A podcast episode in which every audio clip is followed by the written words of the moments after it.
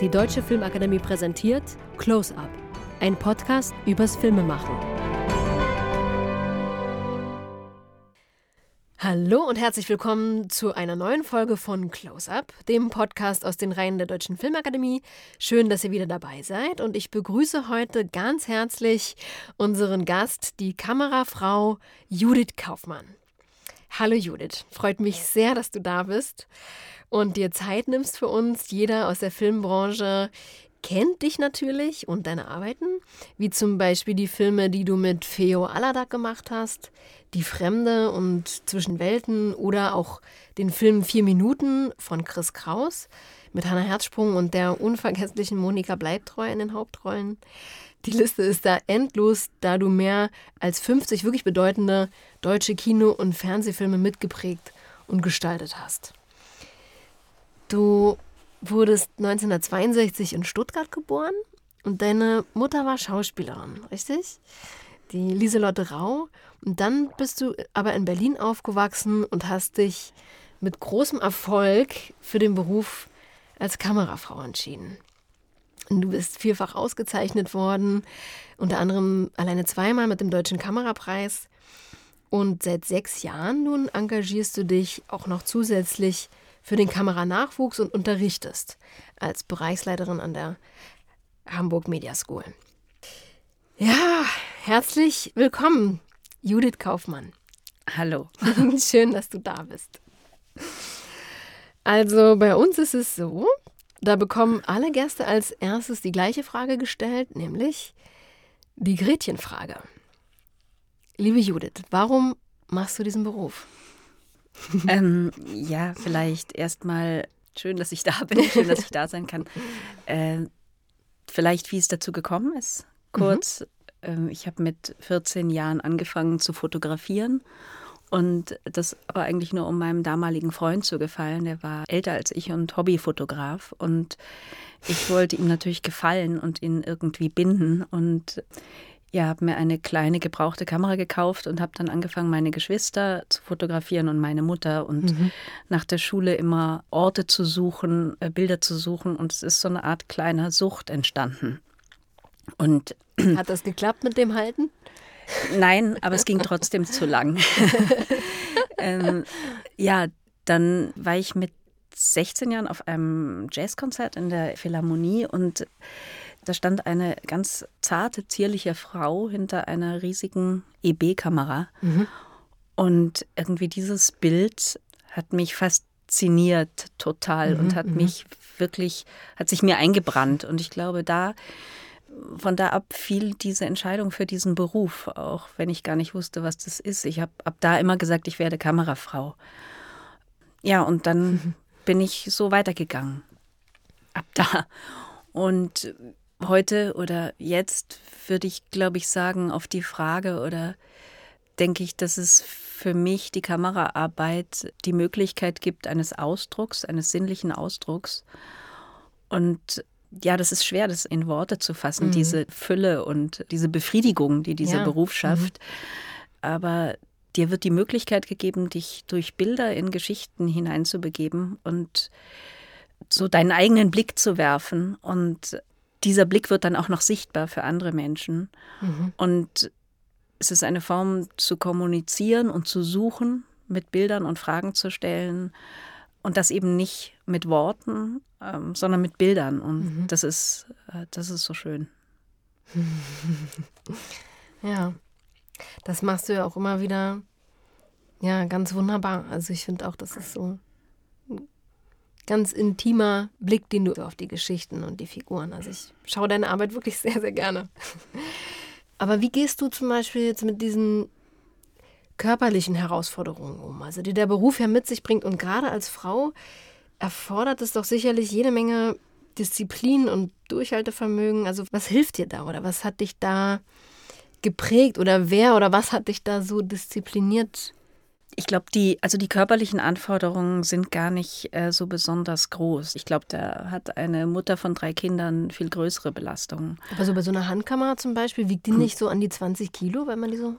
Ja, äh, die Handkamera wiegt 20 Kilo, aber also als Kamerafrau wird dir ziemlich viel zugearbeitet. Die Bühnenfrauen oder Männer reichen dir die Kamera ab, nehmen dir die Kamera nach dem Take wieder ab. Aber also ich habe zehn Jahre als Kameraassistentin gearbeitet. Mhm. Das war wirklich eine harte Schule. Mhm. Ah, ja, okay. Aber mhm. als Kamerafrau bist du umgeben von Menschen, die auch dir versuchen, Arbeit abzunehmen.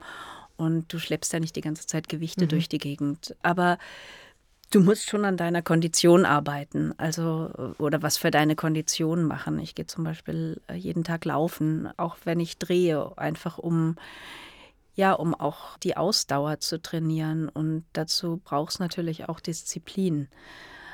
Aber die Idee, dass diese Arbeit auf so einer körperlichen Ebene so mhm. unglaublich anstrengend ist, die ist wirklich falsch. Natürlich ist eine Kamera schwer, die ist aber auch für Männer schwer. Und ja, wenn das, was du durch die Kamera siehst, dich fesselt, dann mhm. vergisst du Vergiss es das ja, Gewicht ja. Und, und vergisst auch, wo du bist. Also das mhm. löst sich in einer wirklich tollen Weise auf. Mhm. Ah ja, okay. Mhm. Ja, das war mir gar nicht so bewusst. Und Würdest du aber sagen, dass du, dass du ehrgeizig bist? Also ist, ist Erfolg für dich wichtig? Also ich glaube, ich bin schon ehrgeizig. Äh, ja, wenn ich mir was in den Kopf gesetzt habe oder etwas Bestimmtes will, dann kann ich da schon ganz schön lange dran festhalten oder dafür kämpfen. Also bei Kamera war es jedenfalls so, dass mir klar war, dass ich dafür sehr viel werde arbeiten müssen, vielleicht auch Arbeiten machen, die ich nicht unbedingt will, also wie auch Kameraassistenz. Mhm. War das ein schwerer Weg? Das war ein schwerer Weg für mich, weil also ich war damals zu jung, um auf eine Uni zu gehen, mhm. um als Studentin angenommen zu werden. Es gab auch zu dem Zeitpunkt nur die DFFB und die Münchner Filmhochschule. Und diesen ganz technischen Weg zu gehen, der damals auch noch total hierarchisch war und sehr streng und sehr autoritär und wirklich auch auf Technik fokussiert, war hart, weil ja, überall haben die Leute dich natürlich nur angelächelt und gesagt, warum willst du diesen Beruf machen? Mhm. Und du wirst selber sehr hart und stehst sehr unter Druck, weil du eigentlich beweisen musst, dass du die Arbeit so gut machen kannst wie ein Mann, auch wenn du nicht die gleiche körperliche Kraft hast.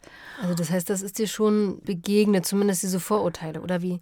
Die Vorurteile sind mir als Kameraassistentin begegnet in den Anfängen. Okay. Muss man aber auch sagen, das war jetzt vor 30 Jahren, aber ja. dann, wenn du dich nach einer Zeit bewiesen hast in diesem Beruf und wenn du gezeigt hast, dass du nicht notgedrungen schlechter arbeitest als ein Kollege, dann ja, dann kam dir auch sowas wie Respekt entgegen. Aber es war am Anfang sowohl körperlich recht hart als auch auf dem Weg zu bleiben einfach. Aber das heißt jetzt, als Kamerafrau, ist dir das jetzt nicht mehr so begegnet, dass es irgendwie, du das Gefühl hattest, du musst jetzt irgendwie besonders viel Stärke zeigen, jetzt in der Kommunikation zum Beispiel mit Oberbeleuchtern oder so. Also hast du da manchmal das Gefühl gehabt, dass du da irgendwie in Frage gestellt wurdest, weil du jetzt eine Frau bist, oder war das nie ein Thema? Also ich glaube wirklich, dass ich selten das Gefühl hatte, dass ich nicht respektiert werde. Mhm. Das kann Glück sein, aber das hängt vielleicht auch damit zusammen, dass ich versuche, mit Leuten zu arbeiten, die ich selber respektiere und mhm. die, ich, die ich selber mag und also diesen Kern von Leuten um mich herum zu haben, von auch ja, Mitarbeitern wie eben Oberbeleuchter oder äh, Grip oder eben Kameraassistenz, da eben mit Menschen zu arbeiten, die nicht nur großartig arbeiten, sondern einfach auch noch kluge und kritische und warme Menschen sind. Das versuche ich und da haben sich natürlich über die vielen Jahre Menschen ja, habe ich natürlich Menschen entdeckt. Und wenn man sich dann mag und auch die Arbeitsweise mag, dann geht man weiter zusammen. Mhm. Das heißt, du arbeitest auch immer wieder mit denselben Beleuchtern zum Teil zusammen? Also mit einem Oberbeleuchter, mit Tim Brückner, der sicherlich auch so für mich die wichtigste Person ist im mhm. gesamten Filmbereich. Mhm. Also wir arbeiten seit jetzt zwölf Jahren zusammen und haben, glaube ich, jetzt so 20, 25 Filme zusammen mhm, gemacht. Mhm. Wo habt ihr euch kennengelernt? In welchem Projekt? Er war Beleuchterassistenz, als ich meine ersten so. Spielfilme gedreht mhm. habe in den 90er Jahren. Und dann haben wir uns zehn Jahre nicht gesehen und dann habe ich ihn wieder gesucht, an einem Moment, wo ich eben einen Oberbeleuchter mhm. gesucht mhm. habe. Und äh, seitdem versuchen wir zusammenzuarbeiten, immer, aber es klappt natürlich nicht immer. Aber äh, sowohl Tim als auch verschiedene andere Mitarbeiter sind einfach, weil du von Respekt sprichst, mhm. äh, das ist einfach auch eine Gruppe von Leuten, da ist das gar keine Frage. Ja. Und ja, das macht schon mal so ein Team von Menschen aus, die eine Ausstrahlung haben. Mhm.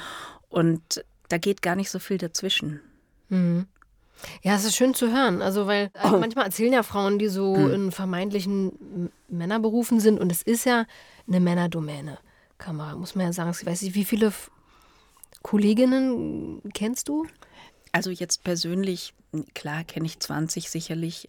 Jetzt seit so einem Jahr formieren sich die Frauen und es mhm. gibt inzwischen auch so einen kleinen Zusammenschluss. Und da sind inzwischen, glaube ich, um die 60 bis 80 Kamerafrauen im deutschsprachigen Raum, also mhm. also Schweiz und Österreich auch noch. Also die suchen sich jetzt und mhm. die wollen sichtbar werden. Aber äh, ich ja. habe tatsächlich in meiner ganzen Laufbahn, ich meine, ich habe auch schon über 50 Filme gemacht, nur einmal mit einer Kamerafrau gearbeitet, ne? Und ähm, da war das auch, da haben wir überhaupt nicht drüber nachgedacht. So. Aber, oder habe ich auch, da habe ich auch gar nicht drüber nachgedacht. Da dachte, glaube ich, nicht mal, oh, ist ja mal eine Frau in der Kamera, gar nicht so. Aber ich kenne das halt manchmal aus anderen Berufsfeldern, die so männerdominiert sind, dass Frauen beschreiben, sie müssen irgendwie männlicher als die Männer sein, um irgendwie respektiert zu werden. Und was ja schade ist. So, ja. Also, und das Freut mich sehr, dass du das beschreibst, dass du davon weitestgehend, außer an den Anfängen, irgendwie unberührt geblieben bist und ähm, das irgendwie nicht so ein Thema ist. Das aber mir ist das Thema bewusst. Es ist auch ja. nicht so, dass ich es nicht wahrnehmen würde. Mhm. Aber natürlich versuche ich mit meinen Mitteln auch dagegen anzukämpfen. Und die 60 oder 80 Kamerafrauen, die sich zusammengeschlossen haben, da arbeiten viele Frauen auch äh, im Dokumentarfilmbereich, mhm. weil da die Frauen oft hin verbannt werden oder ah ja, ja. Äh, mhm. sich selbst auch ja, die Gründe, warum es so wenig Kamerafrauen gibt, sind, glaube ich, ziemlich vielfältig und komplex und auch gar nicht so leicht zu erklären. Aber äh, es sind immer noch viel, viel zu wenige. Kannst du da was benennen? Also gibt es da eine Vorsicht oder ist das Interesse nicht so groß? Oder wie, wo, woran Nein, das? das Interesse ist sicherlich groß. Erstmal gibt es überhaupt keine naheliegenden Gründe, ne? weil ich glaube, dass wirklich die körperlichen Herausforderungen nicht so sind, wie man denkt. Dass die Frauen in Führungspositionen sowieso heute, dass sich da was verändert. Die Frauen haben ein absolutes Gespür für sich einzufühlen. Sie haben eine Zähigkeit, sie haben Geduld, also viele, viele Fähigkeiten, die du für diesen Beruf brauchst. Aber und bei Regie gibt es ja auch unheimlich viele, zumindest Frauen, die Regie studieren. So danach ist es, äh, sieht dann in der Praxis manchmal mit der Beschäftigung ähm, schwierig aus, aber da wird ja, passiert ja auch unheimlich viel im Moment. Ja, das Problem ist, dass die Frauen zwar studieren und dann auch abgehen, aber dass dann sich wenige Frauen halten, durchsetzen und ja, ich glaube, das, das, das, ich, ich kann das auch nur spekulieren. Ich glaube, das hat schon mit einem oft mangelnden Selbstvertrauen zu tun. Das hängt mit Erziehung zusammen, wie Mädchen aufwachsen. Die Jungs, denen immer gesagt wird, du schaffst das, du machst das, mit Mutproben. Und ich glaube, dass Frauen oft etwas zögerlicher sind, sich etwas Neues zuzutrauen.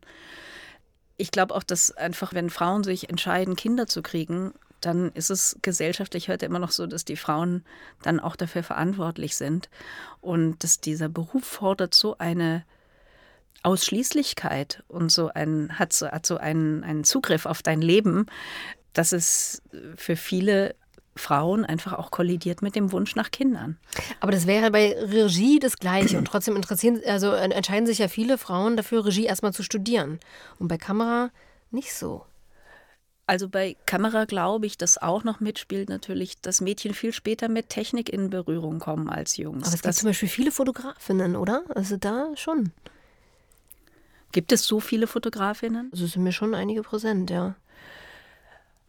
Also ich glaube schon, dass dieses Zögerliche mit reinspielt. Ich glaube auch, da das ein ganz starker Männerberuf ist, ohne es jetzt beweisen zu können, dass es Seilschaften gibt, dass sich Jobs weitergegeben werden und dass Frauen da vielleicht auch nicht immer die gleichen Chancen haben. Und Ja, ich glaube vor allem auch zum Beispiel bei Kamerafrauen, ich glaube, dass einfach auch äh, Vorbilder fehlen für junge hm. Frauen. so wie du dein Vorbild hattest mit dieser Frau, die da stand bei der Veranstaltung. Das war ein Bild und solche ja. Bilder müssen geschaffen hm. werden für junge Mädchen, ja. dass sie wissen, dass sie sehen, das mhm. ist ein Beruf, den könnte ich überhaupt machen. Und ich glaube, ja, das kommt mhm. überhaupt nicht ins Bewusstsein. Mhm, mhm. Und bei einem Fotografen, bei einer Fotografin ist das noch irgendwie denkbar. Aber eine Frau hinter einer großen Kamera mit vielen Männern drumherum oder wem auch immer, ist, glaube ich, etwas, was, ja, wo daran eben gearbeitet werden muss, dass diese Bilder für Mädchen da sind, dass es weibliche Filmheldinnen gibt, mhm. ja. Also ich habe mich zumindest als Mädchen immer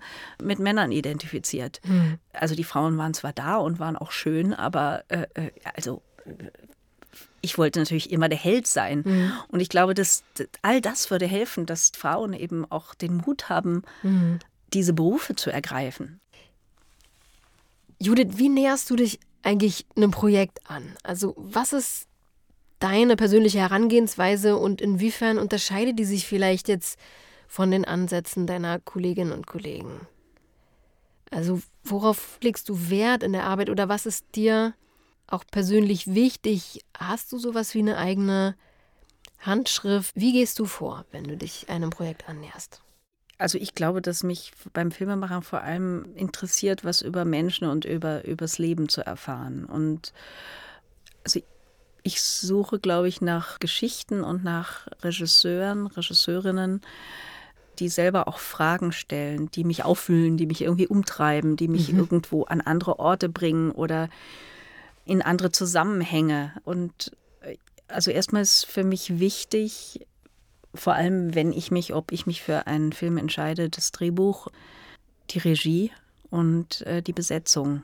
Und zumindest zwei dieser drei Teile, Kriterien sollten mich überzeugen. Und also Herangehensweise als erstes äh, lese ich natürlich das Drehbuch. Und das merke ich ziemlich schnell, ob mich das reinzieht und erwischt. Und ja, das hat dann vor allem auch, glaube ich, immer wieder mit der Haltung zu tun, die ich spüre im Drehbuch, mit dem Ton, mit dem, mit dem Gefühl, ob die Figuren ernst genommen werden. Und ja, ich glaube, dann äh, versuche ich mich auf ein Treffen mit der Regie, mit, mit einer Regisseurin, mit einem Regisseur vorzubereiten. Und, Und aber gehen dann gleich sozusagen bei dir die Visionen los? Also sprudelt das sofort oder bist du erstmal dann ganz offen für das, was dann zum Beispiel erstmal von Regieseite kommt? Also formiert sich das später?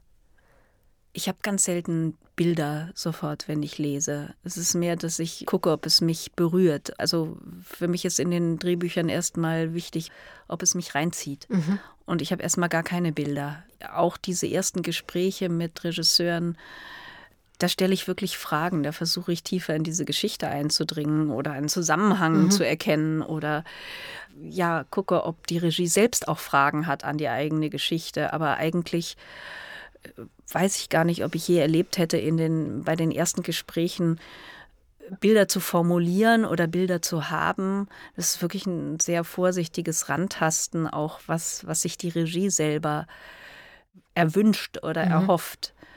Und ich glaube, Bilder entstehen bei mir erst recht spät, wenn ich dann Orte sehe oder wenn, wenn man schon tiefer in diese Materie mhm. eingedrungen mhm. ist, zusammen mit Szenenbild und ja, wenn ich auch die Geschichte mehr verstehe. Ich brauche da ein bisschen Zeit. Ich kenne zwar diese ersten Gespräche, wo die ich weiß auch, dass es Gespräche gibt. Inzwischen müssen das die Kamerastudenten ja auch immer erzählen, dass, dass sie schon mit so einem inneren Lookbook eigentlich ans erste Gespräch mhm. kommen müssen, um äh, die Regie zu überzeugen. Zu überzeugen. Das ist mir bis mhm. jetzt Gott sei Dank relativ erspart mhm. gewesen und ich bekomme auch äh, immer ein bisschen Angst, wenn ich gefragt werde, wie ich mir denn die Umsetzung vorstelle und ich dann meistens sagen muss, ich gesagt, ich weiß es überhaupt noch nicht. Aber man kann sich da irgendwas aus den Rippen schneiden, wie man es machen würde. Aber ich, also erstmal versuche ich es, glaube ich, immer emotional zu verstehen. Mhm. Und dann langsam, wenn ich mir vorstelle, wer das spielt, an welchen Orten das ist, ob es sich wie die Ideen sind zur Inszenierung, wie die Ideen sind zum Licht, zur Bewegung, zum mhm. Rhythmus, mhm. dann entstehen eigentlich für mich erst Bilder. Mhm. Und machst du dann aber zum Beispiel mit deinem Oberbeleuchter auch Konzept vorher? Also, dass ihr sagt, okay, den Film, also dass, dass ihr gemeinsam dann wie, sowas wie so ein Lookbook macht oder sowas? Also dass ihr sagt, okay, das soll, ich habe das Gefühl, diese und jene Atmosphäre transportiert das gut oder guckt ihr wirklich immer von Situation zu Situation?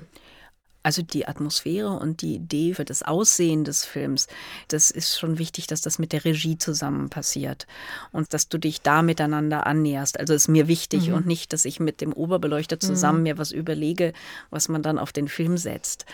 Also ich versuche schon zu verstehen, welche Vision die Regie hat. Ja, welcher Ton der Film bekommen soll. Und dann kann ich Vorschläge machen oder dann sieht man Bilder oder Fotos oder guckt in Filme rein äh, oder teilweise guckt man manchmal auch in Archivmaterial rein.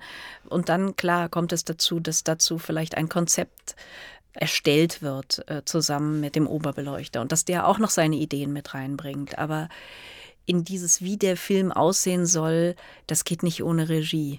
Ja. Und, und gibt es manchmal auch die Situation, hast du das schon erlebt, dass ein Regisseur dann mit Ideen an dich rantritt. Also du findest das Buch ganz toll, bist total dran, ganz viel Resonanz so zu der Geschichte und der kommt dann mit Ideen, wo du denkst so, oh, bitte nicht, ja, das macht's kaputt. Ja, das gibt schon, äh, klar. Wie gehst du damit um dann? Also, hm, ja, erstmal auch wieder über Fragen. Wahrscheinlich, äh, ich glaube, bei mir spürt das Gegenüber immer ziemlich schnell, ob ich davon überzeugt bin oder nicht. Denn dann fange ich immer an, Fragen zu stellen. Und ein großer Teil unseres Berufs ist ja auch, dass wir uns wirklich hineindenken und dass wir auch in gewisser Weise dienen, also mhm. der Regie. Sehen Leute unterschiedlich, ne? Aber so würdest du das beschreiben? Ja, ich sehe ja. mich, ich sehe mich schon äh, eher mhm. als Begleiterin und als Komplizin und mhm. aber natürlich würde ich mich nicht über eine Idee einer Regisseurin, eines Regisseurs hinwegsetzen und sagen, wir machen das jetzt so und so. Also vielleicht machen wir dann zwei Versionen oder ich schaffe es, die Regie zu überzeugen. Und was ist, wenn das zum Beispiel jetzt aber eigentlich gegen dein Gefühl geht? Also kannst du sozusagen auch Sachen machen, die deiner Intuition widersprechen? Schwer. Es passiert Gott sei Dank nicht so oft. Okay. Ich, Aber wenn ja, was machst du dann? ich habe auch schon mal, äh, äh also das war aber vor, vor 20 Jahren, da habe ich schon auch mal gesagt, das drehe ich nicht. Und dann hat es die Regisseurin selber gedreht. Äh, ah ja. Und das war dann auch ganz lustig. Das ist dann natürlich auch in den Film gekommen. Und es war ehrlich gesagt gar nicht so schlimm. Und das ist ja auch oft so, dass man selbst völlig verbaut ist mit seiner, ja. mit seiner Vorstellung, was wie zu sein hat. Und manchmal muss man auch so ein bisschen äh, sich da entspannen. Aber es gibt natürlich Beispiele, wo ich das Gefühl habe, also wenn wir das so drehen, verraten wir die Figur genau. oder mhm. äh, verraten wir die Szene. Und da kämpfe ich dann schon ziemlich lange. Mhm. Und hast du das Gefühl, du wirst dann auch gehört? Ich überlege gerade, ob mir dazu was einfällt. Also Konflikte, die es immer wieder gibt, ist, äh, dass ich denke, es gibt so, also diese Inflation von Nahaufnahmen, mhm. Äh, dass ich versuche, äh, Regisseurinnen und Regisseure davon zu überzeugen, dass man nicht dauernd, wenn etwas Wichtiges gesagt wird, nah sein muss und auch nicht immer frontal sein muss mhm. und auch nicht immer beide Augen sehen muss. Aber das ist so das tägliche, dass du nicht immer alles sehen musst und so weiter.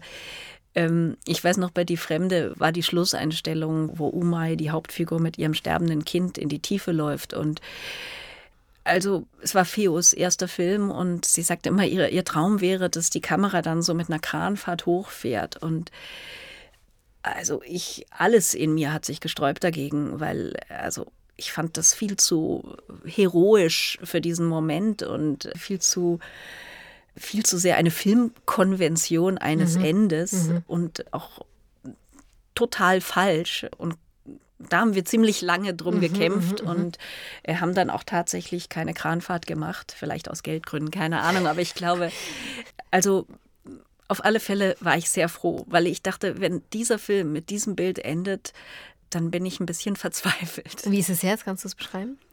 Für die Leute, die es nicht gesehen haben? Jetzt ist es eine feste Einstellung. Die ja. Kamera äh, sie geht einfach in die steht Tiefe. da und sie geht in die Tiefe. Ja. Also ganz einfach. Ja. Ja, ja, ja. Gänsehaut. ja. Du hast auch schon mal mit einem Regisseur zusammengearbeitet, der davor zehn Jahre keinen Film gemacht hatte. Mit Georg Maas bei dem Kinofilm Zwei Leben. Und da hast du ja auch die Co-Regie übernommen. Wie kam es denn dazu? Ja, Zwei Leben war ein Film, wo ich das Drehbuch viele Jahre vor Drehbeginn gelesen habe mhm. und mich die äh, Geschichte fasziniert hat, weil es ist eine Geschichte einer ostdeutschen Spionin in Norwegen, deren gesamte Existenz auf einer gefälschten Identität beruht. Und das war eine sehr spannende Geschichte, fand ich, dieses Doppelleben dieser Frau und diese Zerrissenheit. Und geht ja auch um Missbrauch von, von Kindern eigentlich in der DDR, also die dann eben als Spione missbraucht werden, Heimkinder. Genau, es ja. ist ein sehr, es ist ein, es ist eine, eine, sehr komplexe Geschichte, die auch mit so ineinander verschachtelten Zeitebenen arbeitet ja. und Rückblenden. Ganz und toller Film. schön. Und ich habe das Buch, wie gesagt, äh, viele Jahre vor Drehbeginn gelesen und und es hat immer kein Geld bekommen und keine Förderung. Und wir haben daran geschrieben und ich wurde mehr und mehr in die Bucharbeit einbezogen. Und wir haben das sozusagen gemeinsam auch weiterentwickelt über die Jahre. Und durch das Mitschreiben bin ich natürlich auch immer tiefer in die Geschichte hineingekommen. Und ähm, ja, dann haben wir in Norwegen zum großen Teil gedreht und ja, die Co-Regie hat sich eigentlich erst während des ganz konkreten Drehens entwickelt, weil, weil also. Ah ja, das war vorher nicht geplant, habt ihr vorher nicht abgesprochen? Nein, es hat sich entwickelt, weil Georg mich auch mehr, mehr und mehr in die Inszenierung mit einbezogen mhm. hat, weil natürlich haben wir auch mit den Schauspielern darüber gesprochen. Wir haben oft am Abend vorher geprobt. Und ich glaube, das ist auch für Regisseure zum Teil sehr schwer, wenn sie sehr lange Pausen haben in der Inszenierung zu bleiben, in der Intuition, die du auch brauchst, in dem mhm. Analysieren von dem, äh, nicht nur, dass du siehst, äh, was passiert in der Szene, sondern was muss ich tun, um sie zu verbessern. Mhm. mhm. Und ich glaube auch, dass wenn man selbst geschrieben hat, und Georg war Jahre, Jahre vorher schon damit beschäftigt, ist es manchmal schwierig, wenn du siehst, dass eine Szene vielleicht so, wenn sie die Texte gesagt werden, du sie stellst, nicht funktionierst, aber nicht genau weißt, ob du da jetzt eingreifen kannst und mhm. wie du da eingreifen kannst. Und äh, weil dir vielleicht auch der Mut fehlt. Mhm. Und das haben wir dann zusammen gemacht, weil das ja auch was ist, was ich dadurch, dass ich sehr viele Erstlingsfilme gemacht habe, natürlich so unendlich oft auch erlebt habe und was mich auch selber interessiert. Also ich glaube, Inszenierung ist äh, für mich total faszinierend und was Schauspieler, wie viel Arbeit das ist und was es bedeutet und wie man eine Szene verändern und anders wirken lassen kann. Ja. Und da haben wir dann uns so zusammen, äh, haben wir zusammengearbeitet und das ging sehr schön. Hast du dann aber auch zum Teil mit den Schauspielern kommuniziert oder einfach mit ihm dich dann immer beraten? Also die Norweger sind ja ziemlich frei und mhm. äh, Liv Ullmann hat mitgespielt. Ähm, Sven Nordin, ein toller äh, ja, norwegischer Darsteller. Toll. Die Tochter ist unheimlich toll. Juliane Köhler hat ja. ähm, Norwegisch gelernt für den Film. Und die sind einfach auch ziemlich lässig. Wir haben einfach abends miteinander so das ausprobiert. Mhm. Und es war nicht dieses hierarchische mhm. mhm. Machtgerangel. Mhm. Und wir haben viel einfach in einem kleinen Kreis geprobt. Und dann haben wir das auch oft, äh, ja, konnte ich genauso viel sagen wie Georg während der Inszenierung. Und damit müssen Schauspieler natürlich ja. auch umgehen können. Ja. Und sie müssen es auch verstehen und oder auch gut finden. Mhm. Und das war da so. Also das heißt aber auch seine Autorität als Regisseur, der hat das gar keinen Abbruch getan oder der war jetzt nicht, dass die Schauspieler sich dann auf einmal mehr an dich gewendet haben oder irgendwie so. Also dieses Gleichgewicht, da versuche ich natürlich schon, dass das bleibt, ja. Äh, dass er der Ansprechpartner ist, aber dass ich zu allem eben mm, zu den Dingen, die entstehen, was sagen kann und dass die dann aufgenommen werden. Aber er bleibt die Ansprechperson und das ist auch und wichtig. Und entscheidet letzten Endes, ja. Und er entscheidet letztendlich und es ist mir auch lieb und wichtig, weil ich möchte gar nicht so viel äh, mit Schauspielern über Worte kommunizieren. Mhm. Aber wenn du jetzt zum Beispiel sagst, dass dich Inszenierung so interessiert und du da äh, dich damit auch beschäftigst und darüber nachdenkst, wie ist es denn zum Beispiel, wenn du jetzt, ähm, du sagst, du hast mit viel mit Debütfilmern zusammengearbeitet. Also ich habe zwei Fragen quasi. Also was interessiert dich sozusagen gerade daran, immer wieder Debütfilme zu machen? Und zweitens, wenn du jetzt siehst, dass ähm, ein Berufsanfänger sich vielleicht für einen Weg entscheidet, wo du denkst, so, meine Güte, das fährt jetzt gegen die Wand, inszenatorisch, ich könnte dem jetzt helfen, greifst du dann ein und wenn ja, wie? Oder denkst du, naja, okay, ähm, der ist am Anfang, der muss auch seine eigenen Erfahrungen machen und aus seinen eigenen Fehlern lernen? Also die erste Frage, warum ich das immer wieder mache, ähm, also ich mache das nicht explizit, um Debüts zu machen, sondern weil mich äh, oft die Bücher interessieren, weil die einfach immer wieder auch noch so eine, so eine Wildheit haben und ein bisschen mhm. anders sind äh, und, und experimenteller oft, ne? und sehr persönlich ja. und du spürst einfach diese große Leidenschaft und äh, das sind dann auch oft Filme mit sehr wenig Geld, aber du spürst diese Lust, die unbedingt mhm. zu machen und die sind noch nicht in Routinen und die müssen noch nicht einem Publikum unbedingt gefallen und sie sind noch nicht spekulativ und das gefällt mir oft und auch, dass ich einen, einen, bestimmten Einfluss habe und dass ich natürlich in diesen Konstellationen auch zum Teil gefragt werde, weil mhm. ich eine Erfahrung mhm. habe und weil ich natürlich, wenn ich sage, ich bin da dabei, dann natürlich in dem Moment, wenn ich spüre, dass Verunsicherung kommt oder was natürlich bei ersten Filmen passiert, immer wieder mal so eine Orientierungslosigkeit oder mhm. wie löse ich das, dass ich dann natürlich helfe oder was anbiete oder äh, Vorschläge mache. Mhm. Und ähm, das ist vielleicht der, ja, das ist ein Teil. Und dann sagtest du wegen Fehlern. Ja, hm. wenn du merkst, es, es äh, geht jetzt wirklich gerade in eine Richtung, die ist nicht gut. Also der redet jetzt zum Beispiel mit den Schauspielern, die werden immer fester und ähm, du bist dir zum Beispiel sicher, so wie er das jetzt anlegt, das wird letzten Endes nicht emotional die Szene so äh, transportieren, wie es eigentlich sein müsste. Wenn ich sehe, dass die Inszenierung in eine Richtung geht, äh, ähm, das sind ja auch manchmal äh, Bewegungen oder äh, wie du Leute platzierst oder ja, äh, genau. Äh, was du ihnen zu tun gibst oder also grundlegende Entscheidungen. Grundlegende ja. Entscheidungen, wenn ich da Zweifel habe und die Regie dafür offen ist, dann sage ich das. Aber sage ich das natürlich immer nur äh, unter vier Augen. Mhm. Ähm, und dann, dann ja, empfinde ich aber als meine Aufgabe nicht nur zu sagen, ähm, also so funktioniert das nicht, das ist nicht gut, sondern ich muss ja dann mit einer anderen Idee kommen und einen Vorschlag mit reinbringen, weil mhm. sonst schafft mhm. das nur mhm. äh, noch mehr Druck. Noch von Verzweiflung, ja. Noch mehr Verzweiflung und, und ich muss sagen, dass also Regie ist einfach ein sehr schwieriger Beruf. Ja. Du musst nicht nur erkennen, ob eine Szene gut und glaubwürdig gespielt ist. Du musst vor allem äh, erkennen, wenn sie nicht gut gespielt ist. Und dann musst du erkennen, warum sie nicht gut gespielt ist. Und dann musst du darauf Einfluss nehmen, was du tun musst, damit die Szene besser wird. Und mhm. das musst du in einer Weise verbalisieren, die auch für Schauspieler und Schauspielerinnen verständlich ist. Und das ist für jeden Schauspieler unterschiedlich. Und das ist so, so ein komplexes Gefüge, ob du dann an Betonungen arbeitest oder am Text mhm. oder an Pausen oder an Bewegung ja. oder an Haltung. Und das fächert sich so auf und es hat so viel mit Erfahrung zu tun und auch Angst zu verlieren. Äh, aber du verlierst die Angst natürlich in allen Berufen, in all diesen Berufen eher, wenn du schon eine bestimmte Erfahrung hast. Mhm. Und der Druck ist so groß und da würde ich, versuche ich natürlich zu helfen oder zu mhm. unterstützen. Mhm. Aber in gewissem Sinne mische ich mich natürlich ein. Mhm. Okay. Ich habe auch einen Debütfilm von dir gesehen, draußen in meinem Kopf hieß er, ne? der zum Beispiel nur in einem Raum spielt, also wirklich im wahrsten Sinne ein Kammerspiel. Das ist ja sicherlich auch eine Riesenherausforderung gewesen, also genau das jetzt irgendwie visuell umzusetzen. Hast du das angezweifelt, dieses Konzept, oder fandst du das gut? Wie war, wie war da zum Beispiel deine Annäherung?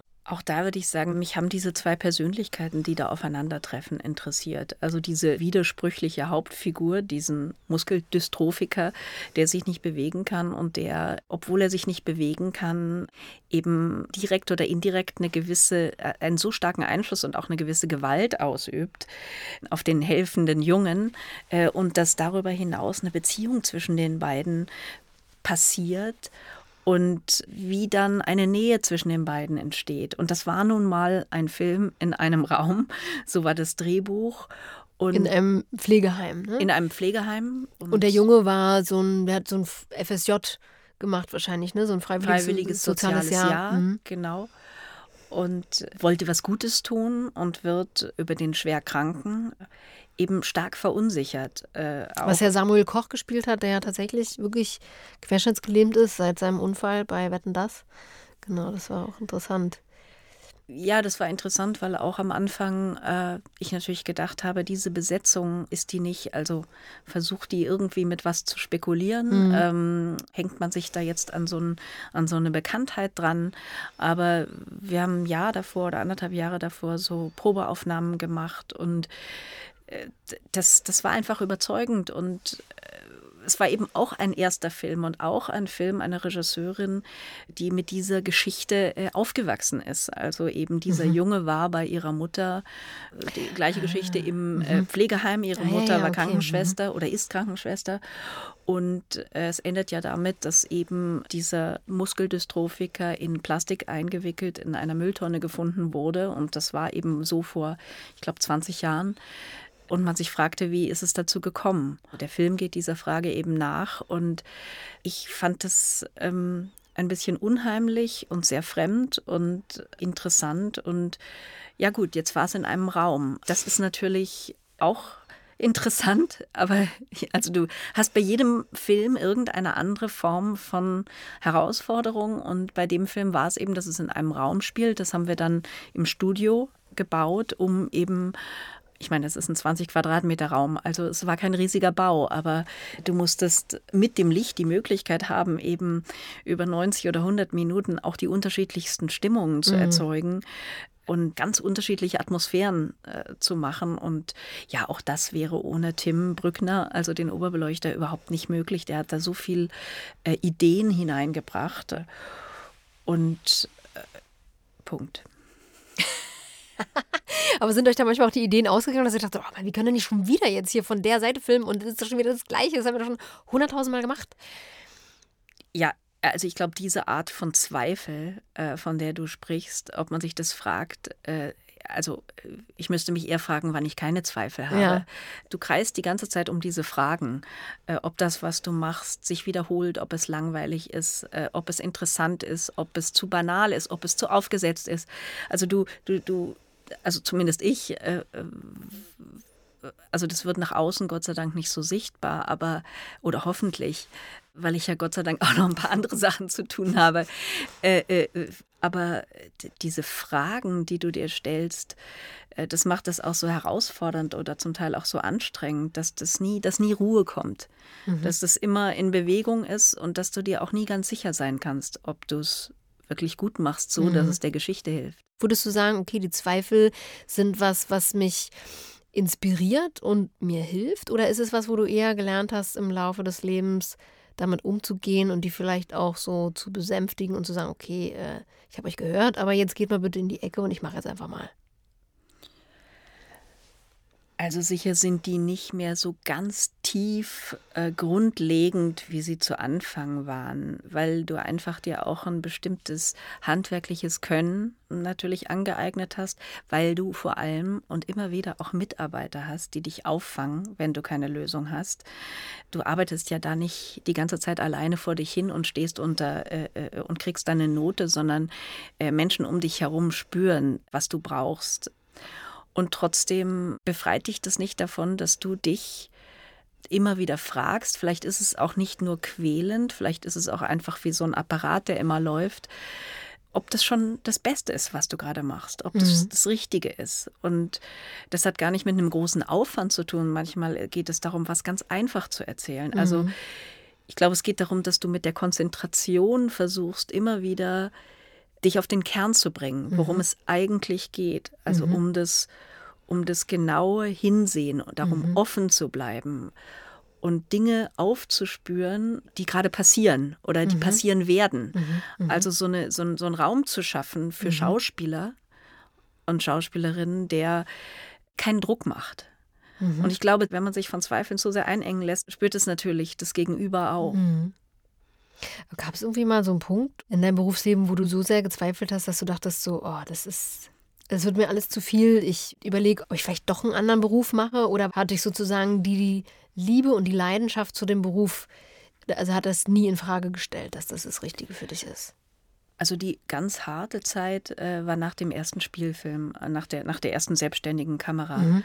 Äh, ich war 29 und eine Regisseurin hat mir gesagt, hey, jetzt machst du deinen ersten Film und das war auch gleich ein Spielfilm und ich war unglaublich aufgeregt und dankbar und und habe sofort nach zehn Jahren Kameraassistenz gemerkt, äh, das ist der Beruf. Ich will nie mehr zurück, ich will nie mehr etwas anderes machen. Mhm. Es hat sich gelohnt und der Film war leider nicht besonders gut und es hat ihn auch keiner angeguckt. Und dann kam gar nichts. Dann war einfach keine Angebote, mhm. gähnende Leere, nichts. Und ich hatte auch nicht studiert, also hatte auch keine, äh, äh, keine Regisseure, keine, so, ja. keine, keine, keine mhm. Menschen, die, die, die, ja, die mit ja. mir so einen Weg gehen. Kein Netzwerk, ja. Und kein Netzwerk, genau. Und ich, klar, da waren Freunde und meine Mutter war da sehr wichtig. Die haben gesagt, mach, mach weiter. Aber äh, ich war in so tiefen Selbstzweifeln und so verunsichert und auch so verzweifelt, weil ich, weil, weil ich auch überhaupt nicht wusste, wie ich jetzt weitergehen soll. Ich habe dann natürlich mit einem Minimum an Geld gelebt und äh, habe mich an die Filmhochschulen, an die zwei gestellt und habe gefragt, ob ich irgendwie mitmachen kann, wieder, also wieder irgendwie mhm. anzufangen. Habe auch mit einer Freundin angefangen, ein Drehbuch zu schreiben, mich irgendwie weiter in diesem Beruf aufzuhalten, aber nicht Kameraassistenz wieder mhm. zu machen. Und das war, das ging Jahre. Also das war eine wirklich harte Zeit, äh, weil ich überhaupt nicht wusste, wie ich da durchkomme. Und ich hatte auch keinerlei Idee, was ich sonst mache. Und ich wusste, das will ich so unbedingt machen. Mhm. Und dann? Wie ging es dann weiter? Du kleine äh, Beschäftigungen, immer Abschlussfilme. Äh, ich habe einen Abschlussfilm äh, von der Münchner Filmhochschule, der hatte dann so ein bisschen Aufmerksamkeit. Dann, dann habe ich als Schwenkerin gearbeitet. Dann habe ich, was ganz wichtig war, Angelina Macarone kennengelernt. Ah ja, die, Viva habt ihr zusammen gemacht auch, ne? Ja, das war aber schon der dritte ja. oder vierte Film. ihren ersten Film, also einen, ihren zweiten Film haben wir zusammen gemacht. Wir haben zwei, Hakuna Matata war der erste. Ah ja. mhm. Und dann mit Angelina war es ganz wichtig und ganz toll, weil auch wir haben dann zusammen ein Drehbuch geschrieben und haben uns da so weiter durchgearbeitet. Mhm. Und irgendwann hat es sich dann, ich weiß nicht, es ist so viel Glück dabei. Und äh, dann kommt irgendein Film und auf den musst du einfach hoffen und auch warten und vielleicht auch andere Filme absagen, von dem du glaubst, der könnte gesehen werden. Und dieser Film muss halt kommen. Und von dem Film geht es dann weiter. Aber es geht wirklich langsam weiter. Deshalb ist es auch so ein, äh, braucht man so viel Ausdauer. Und gab es da so eine zentrale Begegnung? Also war das die schon mit Angelina oder gab es auch später irgendwie noch so eine entscheidende Begegnung, wo du gemerkt hast, ab jetzt ändert sich wirklich was? Oder das war wirklich prägend und ganz, ganz wichtig für mich in meinem Beruf. Also mit Angelina, mit Vanessa Job, mit, äh, mit Chris Kraus natürlich, mit Süli Aladak. Also das waren alles, also das kam dann irgendwie Mitte der 90, also irgendwann nach du hast mehreren... ja mit Süli Aladak und Feo Aladak ja. gedreht, ne? Ja. äh, ja. Äh, von beiden das Debüt. Äh, ähm, das... Mhm. Nein, das, das hat sich langsam, langsam entwickelt ja. mhm. Äh, und, okay. und lief dann so ein bisschen über Kreuz. Und kannst du sagen, wie viele Jahre hat es gedauert, bis du dir dann sicher warst, du wirst immer gut davon leben können? Also das weiß ich ja bis heute nicht, aber ich äh, würde mal sagen sieben Jahre. Okay. Mhm. Ja. Ja, du machst auch viele Debüts, ne? Ist das, ist das bestimmt auch nicht so einträglich, ne? Du meinst, ich verdiene nichts. Ich könnte ja andere, also ich könnte ja auch, äh, oder immer wieder könnte ich auch Filme machen, die mehr Geld haben, aber ich versuche schon, mein Leben mein, mein Lebensstandard so relativ überschaulich zu halten, äh, dass ich die Freiheit habe, Projekte zu machen, die ich mhm. wirklich machen will. Ich mache die Debüts meistens nicht unbedingt, weil es keine andere Möglichkeit gibt, sondern weil ich sie machen will. Ja, nee, das ist klar, aber das ist ja dann auch immer eine Entscheidung. Ich kenne das ja von mir auch, so ähm, dann, naja, nahezu ohne Geld zu arbeiten, oft. Du also auch. Ja, natürlich, klar, alle. Ja, ja, ja. Dann weiß ich nicht. Ein Zehntel der Gage. also so. wichtig ist, dass ich eben für mich, dass ich vor sieben Jahren äh, die Möglichkeit bekommen habe, an der Hamburg Media School zu arbeiten. Und das ist das mhm. erste sozusagen feste Geld in meinem Leben. Und das ist meine Miete. Und Aha, äh, ah ja, okay. mhm. ähm, das entlastet mich oder, oder, oder gibt mir zum ersten Mal so das Gefühl, ich habe irgendwie eine Art von Sicherheit und ich stehe nicht dauernd unter Druck, äh, äh, mhm. was annehmen zu müssen. Und das habe ich eigentlich seit Anfang an versucht, egal wie das Budget ist, Filme zu machen, die, die mich wirklich interessieren. Und lässt sich das gut koordinieren mit deinen Projekten, die Arbeit an der Hochschule? Ja, das ist toll. Also ich bin dafür sechs äh, Kamerastudenten zuständig, äh, zusammen mit, mit einem Kollegen und äh, wir können übernehmen gegenseitig. Und äh, ja, vieles geht ja auch über Mails und Hamburg ist nicht mhm. so weit weg.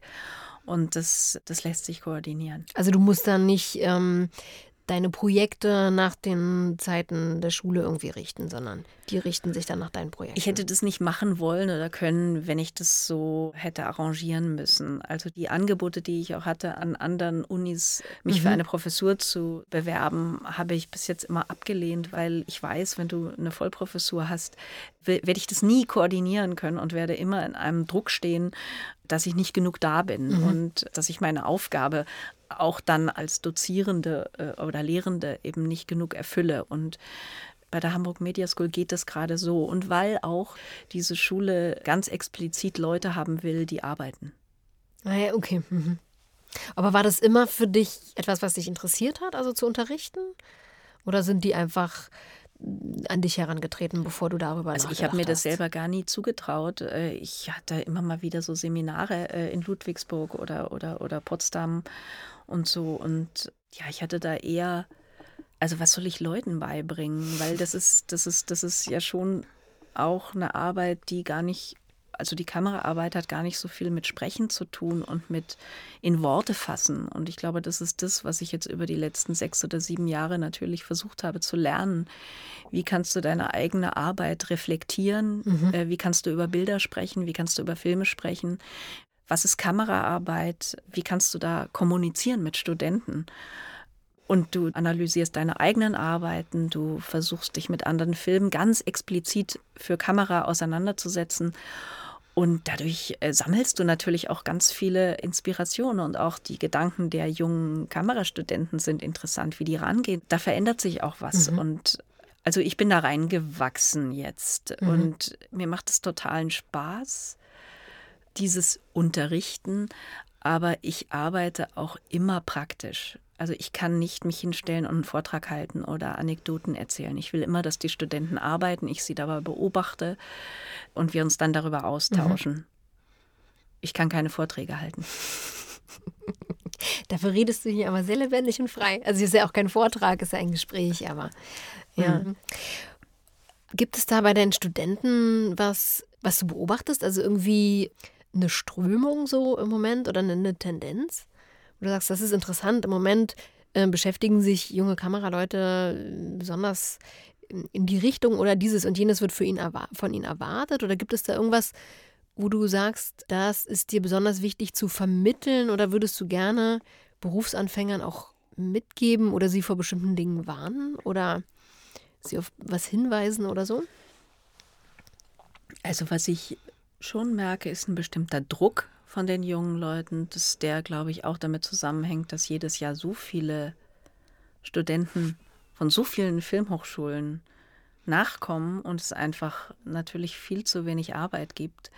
Und all diese Studenten suchen Arbeit und müssen sich präsentieren und sind zum Teil äh, natürlich gezwungen, Websites zu machen, obwohl sie gerade mal drei Kurzfilme gemacht haben. Mhm. Und äh, ich merke den Druck und ich merke auch, äh, wie sehr sie darauf erpicht sind, äh, schnell in diese, in diese Industrie mhm. hineinzukommen. Und ich glaube, die Gefahr ja. ist, dass, dass na, also diese, die, die äh, die Sender, die Redakteure, die Produktionen gucken sich natürlich die Abgänger an und dann wird jemand angesprochen und sagt, willst du für uns hier ein kleines Fernsehspiel machen? Und äh, dann werden die Leute zum Teil sehr schnell gehypt und bekommen Angebote, von denen sie auch glauben, die müssen sie annehmen, weil sie sie ins Geschäft bringen. Und das ist eine Riesenchance, aber es ist auch immer eine Gefahr, dass du dich verlierst, dass du dann Filme machst, die du eigentlich gar nicht, die gar keine Herzensprojekte sind, sondern die eine Art Auftragsarbeit sind und du bist stolz, weil du es gut machst. Und natürlich übst du dabei auch, aber du also das Wichtige an unserem Beruf ist ja, dass wir irgendwie versuchen müssen, zu einem eigenen Ausdruck mhm. zu kommen. Mhm, mhm. und du kannst nur zu einem eigenen Ausdruck kommen. Ich glaube, das ist für euch Schauspieler ja auch genauso. Wenn ihr mhm. irgendwas in der Rolle oder in der Geschichte oder in der Herausforderung seht, was mit euch zu mhm, tun hat, absolut, ja. mhm. an dem du arbeiten kannst. Und äh, also was eine Resonanz erzeugt, genau. Ja. Und ja, was ich, was ich eben beobachte, ist dieser Druck und dieses reinpassen müssen und dieses vielleicht auch gefällig sein wollen und auch die Gefahr oder beziehungsweise die, die Verführung, äh, mhm. äh, einfach zu arbeiten und zu arbeiten und dann hat der dieses kleine Fernsehspiel meinetwegen dann auch noch gute Zuschauerzahlen und dann kriegst du gleich das nächste. Gut, insgesamt ist das ein Luxusproblem, weil die meisten Leute kriegen ja keine Arbeit. Aber das ist das, was ich beobachte und auch, dass natürlich immer wieder die Frage ist, ob, ich weiß es nur von den Kameraleuten, dass du nicht nur Filme schaust, die jetzt super tolles Licht haben und tolle ausgefallene Einstellungen, sondern dass du dich wirklich damit beschäftigst, was wird inhaltlich erzählt. Also was mhm. wird wie mit ja. Bildern mhm. erzählt? Mhm. Was ist die, die Geschichte? Wieso, wieso wird die so erzählt? Oder wie würde ich sie erzählen? Also diese eigene Haltung zu finden. Und dafür musst du schon einige Filme machen, um da hinzukommen. Und gibt es da irgendwas, was du deinen Studenten rätst, als Weg sozusagen, um diese eigene Haltung und Handschrift zu entwickeln? Ich glaube, das Tolle ist ja wirklich mit der ganzen digitalen Technik, dass du so viel selber auf die Beine stellen kannst, dass du dich zusammentun kannst, dass du kleine Filme drehen kannst ohne viel Geld, dass du dich vor allem auch eine, eine Ausbildung eben ansteuern, wo du mit Gleichgesinnten bist, äh, mhm. äh, wo du so kleine Banden bilden kannst mit Produktion mhm. und mhm. Äh, mhm. äh, Drehbuch und Regie.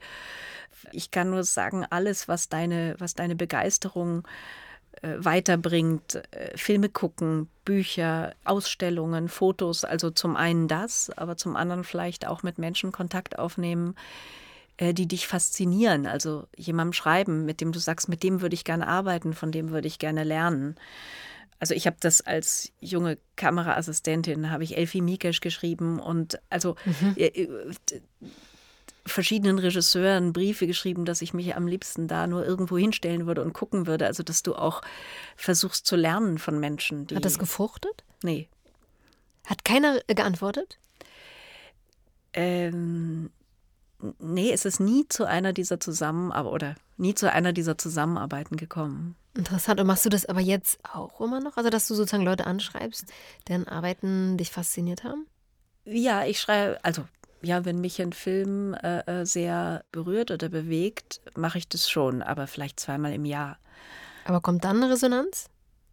Manchmal. Also es ist ja unsere Berufe, also auch Schauspiel und Kamera, das ist ja manchmal so ein bisschen schade, dass äh, wir können uns ja nicht aussuchen, mit wem wir arbeiten. Ja, ja. Mhm. Wir werden ja ausgesucht. Und äh, manchmal wäre es natürlich schön, wir könnten uns hier und da auch mal aussuchen, mit wem ja, wir arbeiten würden wollen würden, aber na, da müssen wir schon irgendwie abwarten. Ja, ich fühle mich auch manchmal wie beim Tanztee, so wo man irgendwie immer gewartet wird, dass man aufgefordert wird. So, ja. Man sitzt da immer so ein bisschen in seiner Stuhlreihe und beäugt sich vielleicht mal, aber muss dann immer den ersten Schritt der anderen Seite abwarten. Aber ähm, ich äh, also beobachte das auch, also bei mir oder auch bei Kollegen, also dass das schon was bringt, auch immer wieder, ja, also wirklich zu gucken, wer interessiert mich und auf die Leute zuzugehen. Also ja klar, ich schreibe natürlich nicht so oft, aber ich also jetzt äh, äh durch die Deutsche Filmakademie sage ich das natürlich immer, wenn, ja, wenn mich jemand super Plattform, äh, um sich begeistert und kennenzulernen und so. Äh, aber ich sage das Schauspielern, wie ich das Schauspielerinnen, wie ich das Regisseuren und allen anderen, das ist einfach schön, sich auf diese Weise auszutauschen und zu bestärken und das ist ja für einen selbst auch immer unheimlich schön.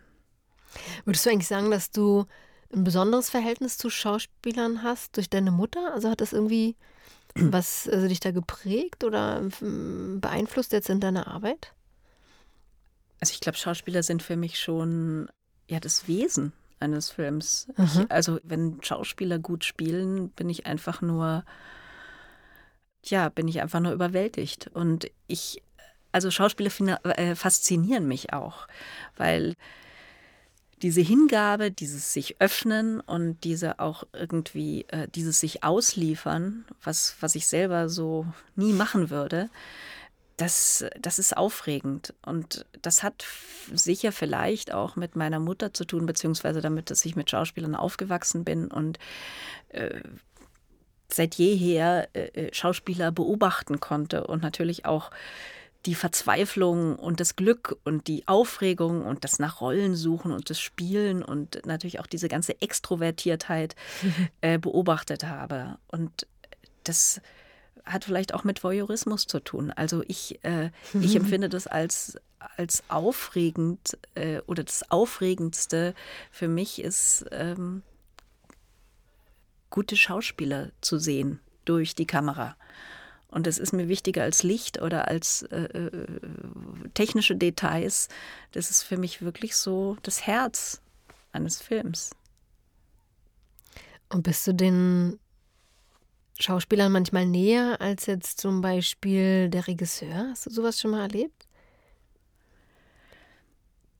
Also ich bin ihnen physisch oft näher, weil die Regie oft an einem Monitor an einem anderen Ort sitzt und weil es schon was sehr Besonderes ist, durch die Kamera zu gucken und wenn dann die, die Einstellung vorbei ist, der erste Blickkontakt ganz oft äh, mhm. mit der Schauspielerin ist mhm. oder dem mhm. Schauspieler und äh, da auch was passiert mhm. äh, und das auch eine große Intimität hat. Und manchmal gucke ich auch weg, weil ich vielleicht nicht so äh, mhm. äh, froh bin, aber ähm, das ist eine, eine, eine besondere Beziehung aber ich würde, ich würde immer ausweichen, wenn ein Schauspieler versuchen würde, mit mir an der Regie vorbei irgendwie ja. Kontakt mhm. aufzunehmen, mhm. weil äh, das ist nicht gut und das will ich auch nicht. Und das, äh, insofern würde ich sagen, das ist eine andere Nähe. Mhm. Das Aber ist auch eine Nähe, die ohne Worte ist. Ja.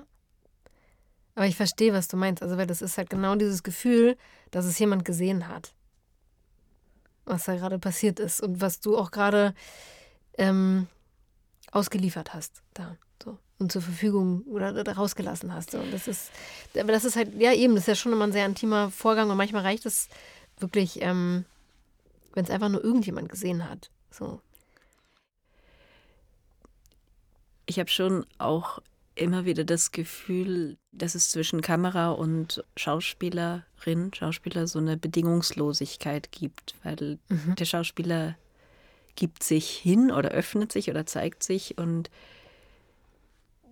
ich bin dafür verantwortlich, dass das, was sich diese Schauspielerin traut und zeigt, auch sichtbar wird. Mhm. Und ja, ich, ich glaube auch, dass ich manchmal versuche, Schauspieler so einen Raum so zu schützen, weil das ist so ein, ja, es ist so ein Wagnis, das ist mir klar. Und es ist immer so laut am Set und alle haben andere Dinge zu tun, aber dass man so einen Raum versucht zu schaffen, dass die Schauspieler sich sicher fühlen. Wie machst du das? Das weiß ich nicht. Durch Aufmerksamkeit, glaube ich, oder äh, eben auch durch, durch Hingucken. Aber ich weiß ja, dass ich auch abhängig bin vom Schauspiel. Also mhm. es ist eine Gegenseitige, also man ist aufeinander angewiesen. Und wenn die Schauspieler sich frei fühlen, ist es auch so schön, weil du mit, musst dich mit der Kamera überhaupt nicht anstrengen. Du folgst dem mhm. einfach nur. Ja. Und diese gegenseitige Abhängigkeit ist irgendwie interessant und äh, ja, muss ja auch nicht immer schlecht sein. Wir kommen jetzt mal zum Midpoint. Liebe Jude, das ist eine kleine Aufgabe, die bekommen alle unsere Gäste gestellt. Du musst keine Angst haben. Die Frage ist einfach, hast du sowas wie eine Lieblingsszene? Also die dir nicht aus dem Kopf geht, die dich besonders inspiriert hat aus einem Film, den du nicht selber gemacht hast. Also beschreib uns doch mal äh, diese Szene und das, was dich daran begeistert hat. Ich habe natürlich viele Lieblingsszenen.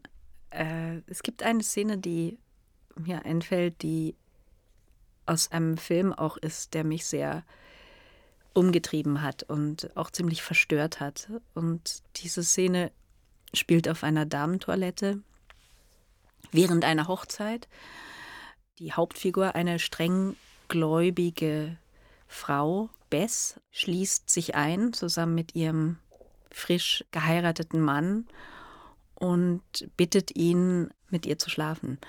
Und der Mann ist erst so ein bisschen irritiert und dann äh, zieht sich, sie sich aber die Hose aus und er, ja, die nähern sich und, und die Kamera verfolgt das so ein bisschen, wackelt so ein bisschen herum und geht dann ins Spiegelbild, wo man sie beiden sieht und er geht mit ihr an die Wand und dann schwenkt die Kamera darüber und, und, und so verdichtet so auf ihr Gesicht und bleibt eigentlich fast die ganze Zeit auf ihrem Gesicht. Und äh, das ist so interessant, weil es ist dazwischen auch vieles unscharf oder mhm. wackelt so ein bisschen herum. Man sieht mal Details und das ist alles nicht so richtig auf den Punkt und es hat so eine so einen dokumentarischen Charakter und dabei spürst du aber, dass auch nicht ganz sein kann.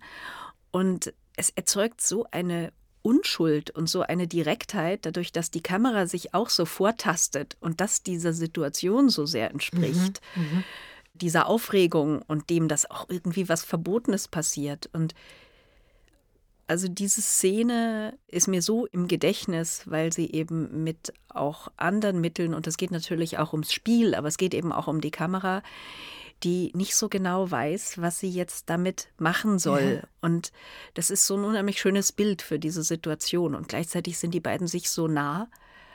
äh, und es ist so ein Vertrauen und das ist eine Szene aus dem Film Breaking the Waves von, von Lars ich von Trier. Ich wollte gerade sagen, das klingt total nach Lars von Trier. Lustig, ja. Mhm. Und Stimmt, ja. Ich glaube, ich erinnere mich auch an die Szene, ja. Der mhm. Film war halt äh, wirklich damals überwältigend, Mitte der 90er Jahre, weil ja, weil, also natürlich auch in dem Zusammenhang, dass sich diese dänischen Regisseure formiert haben und in einem Manifest, also Dogma 95, gesagt haben, wir kämpfen, wir wollen kämpfen für mehr Direktheit in den Filmen, für mehr Glaubwürdigkeit, für weniger Routine, für weniger Äußerlichkeit und dass die sich eben Regeln geschaffen haben, um gegen diese Glätte anzugehen und gegen diese Perfektion und äh, dass du nur an, an Originalschauplätzen drehen darfst, dass du kein künstliches Licht machen darfst, dass du keine Musik in Filme einschneiden darfst, die nicht selbst im Film auch äh, da mhm. ist und kein Licht machen darfst. Und diese Regeln, diese Beschneidungen sozusagen, die haben einfach zu ein paar außergewöhnlichen Filmen geführt, unter mhm. anderem der, der eben genau, weil auch so viel unperfekt ist und so viel in Anführungsstrichen Verbotenes in dem Film ist, von wackelnder Kamera zu unscharfen Bildern, zu Achsensprüngen, zu, zu allem, was man irgendwie auch, was auch mit anstrengend ist, schafft er aber so eine wahnsinnige Direktheit. Äh, das, das ist eine, ein, schon eine, eine tolle Szene für mich. Ich habe gehört, äh, stimmt das? Weißt du das, dass Lars von Trier, ähm, dass er so gearbeitet hat, dass der Fokuspuller nach Gehör die Schärfe gezogen hat? Ja, ich kenne auch so viele Geschichten, dass der Kameramann Robbie Müller, dass der erst äh, später dazukommen konnte, also gar nicht wusste, was passiert. Also äh, ah ja, mhm. das, also ich glaube, der hat wahrscheinlich mit allem mm, experimentiert, was was du tun kannst, um eine Verunsicherung zu schaffen, glaube ich auch, weil durch eine Verunsicherung du einfach auch rausgehst aus Routinen, weil mhm. du direkt reagieren musst, weil mhm. du intuitiv reagierst. Intuitiv, ja. Ja. Und diese Direktheit, äh, die wirkt natürlich immer entwaffnend, ja. auch wenn sie nicht perfekt ist. Und das ist was von der ganzen Herangehensweise, was natürlich äh, auch stimmen muss mit dem gesamten Film und mit dem ganzen Konzept. Aber das finde ich äh, aufregend. Ja, ja, total. Ich äh, weiß auch noch genau diese Geister-Serie, äh, die er gemacht hat. Unglaublich. Haben wir nachts auf dem Hotelzimmer geguckt mit Franka Potente zusammen. Äh, haben wir irgendwie Schlaraffenland gedreht. Äh, genau, Tobi Schenke und, und ähm, äh, Daniel Brühl, Tom Schilling, genau. ähm, wir waren irgendwie alle zusammen und hingen irgendwie an dieser Serie fest und haben uns irgendwie nachts diese Geisterfolgen reingeguckt und konnten überhaupt nicht mehr schlafen. Aber das fand ich ganz großartig, dieses Werk, und bin Franka da sehr dankbar, dass sie uns da mit angefüttert hatte, ja. Lass uns doch mal sprechen über den Prozess der Auflösung. Magst du vielleicht ganz kurz erklären für unsere filminteressierten Zuhörer, die jetzt nicht aus der Branche kommen, was Auflösung eigentlich ist? Also Auflösung ist vereinfacht gesagt die Entscheidung, aus welchen Blickwinkeln und in wie vielen Einstellungen du eine Szene drehst.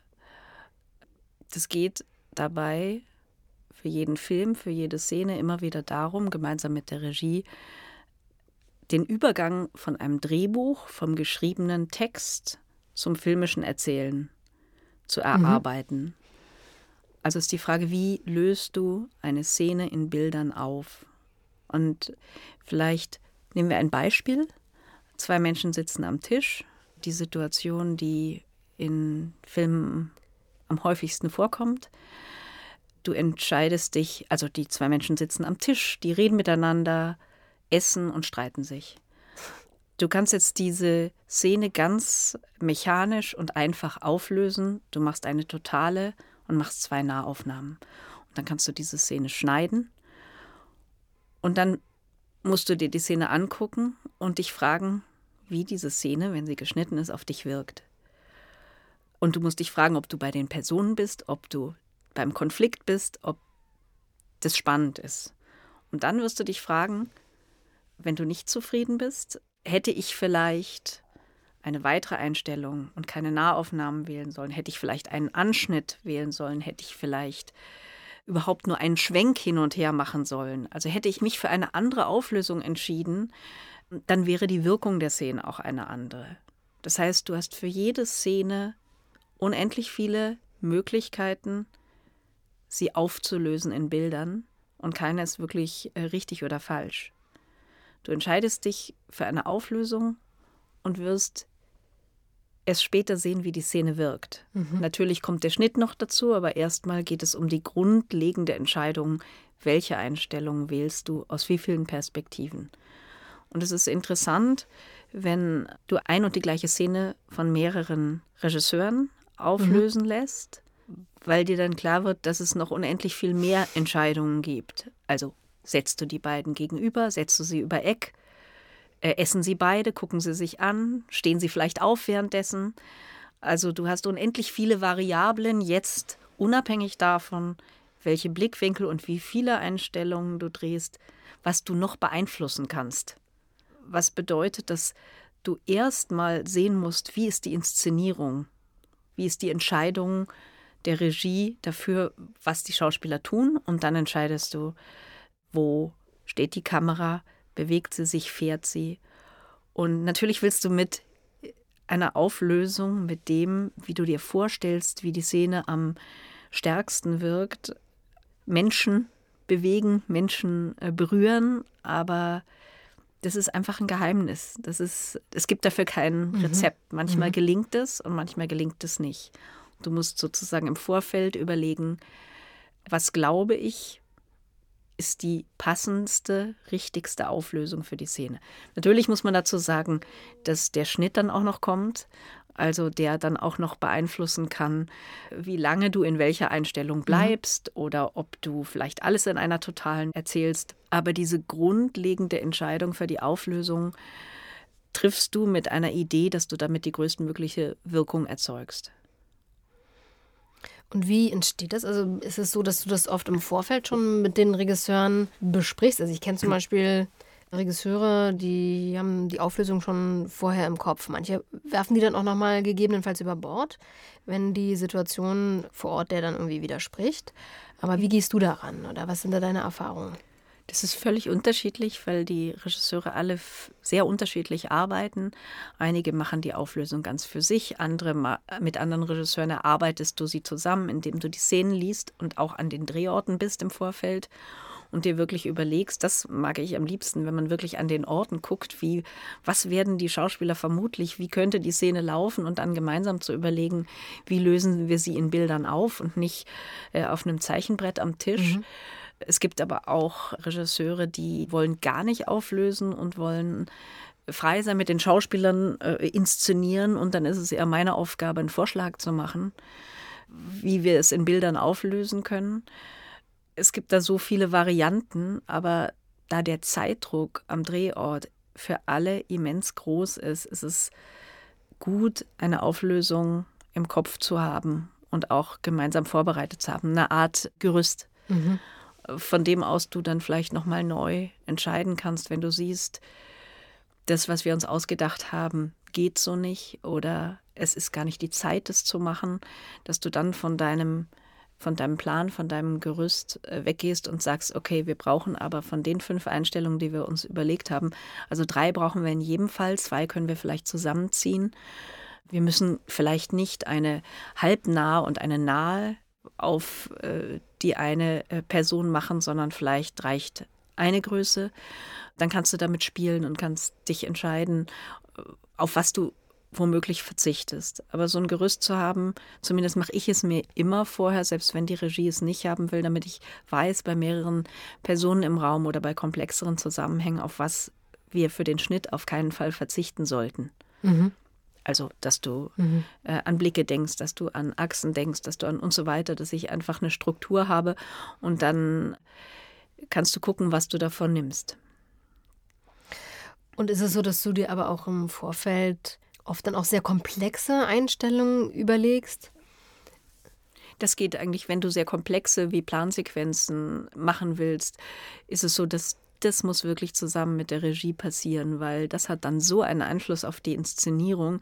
Wenn ich dann mit einer Idee komme, die praktisch in einer Einstellung die Szene erzählt äh, und sich dabei vielleicht noch im Raum bewegt, dann, also dann hängt, kommt so viel Spielbewegung ineinander mit rein, mhm. äh, dass ich das so komplexere Überlegungen wirklich vorher mit der Regie besprechen würden, wenn ich eine Idee habe. Aber arbeitest du gerne da intuitiv und spontan? Also klar, du kennst dann schon die Orte von der, von der Drehortbegehung, aber dass, dass du dann einfach erstmal siehst, was machen die Schauspieler eigentlich und dass dann sich das formiert, ähm, wie du das gerne auflösen möchtest? Das ist eigentlich meistens so, dass ich ja. erstmal gucke, wie ist die Inszenierung und du kannst zwar vorher einen Plan haben und dir alles gut überlegt haben, aber oft passiert dann nochmal was anderes, weil die Regie selbst das Gefühl hat, das ist der, von Schauspielern kommt noch was dazu und ich bin eigentlich immer bei den Proben dabei oder auch wenn abends noch geprobt wird oder am Wochenende, dass ich weiß, was könnte da entstehen und da kommen dann wirklich Bilder. Mhm, ja. Aus dem, was, was dann tatsächlich an Lebendigkeit da, äh, die auch geboten mhm. wird. Und würdest du aber sagen, dass dann auch deine Kameraarbeit immer sehr unterschiedlich ist in Abhängigkeit von der Regie. Also dass es jetzt gar nicht so was wie deine Handschrift gibt, sondern dass immer sehr abhängig ist von dem jeweiligen Regisseur oder dem jeweiligen Film, der da erzählt wird?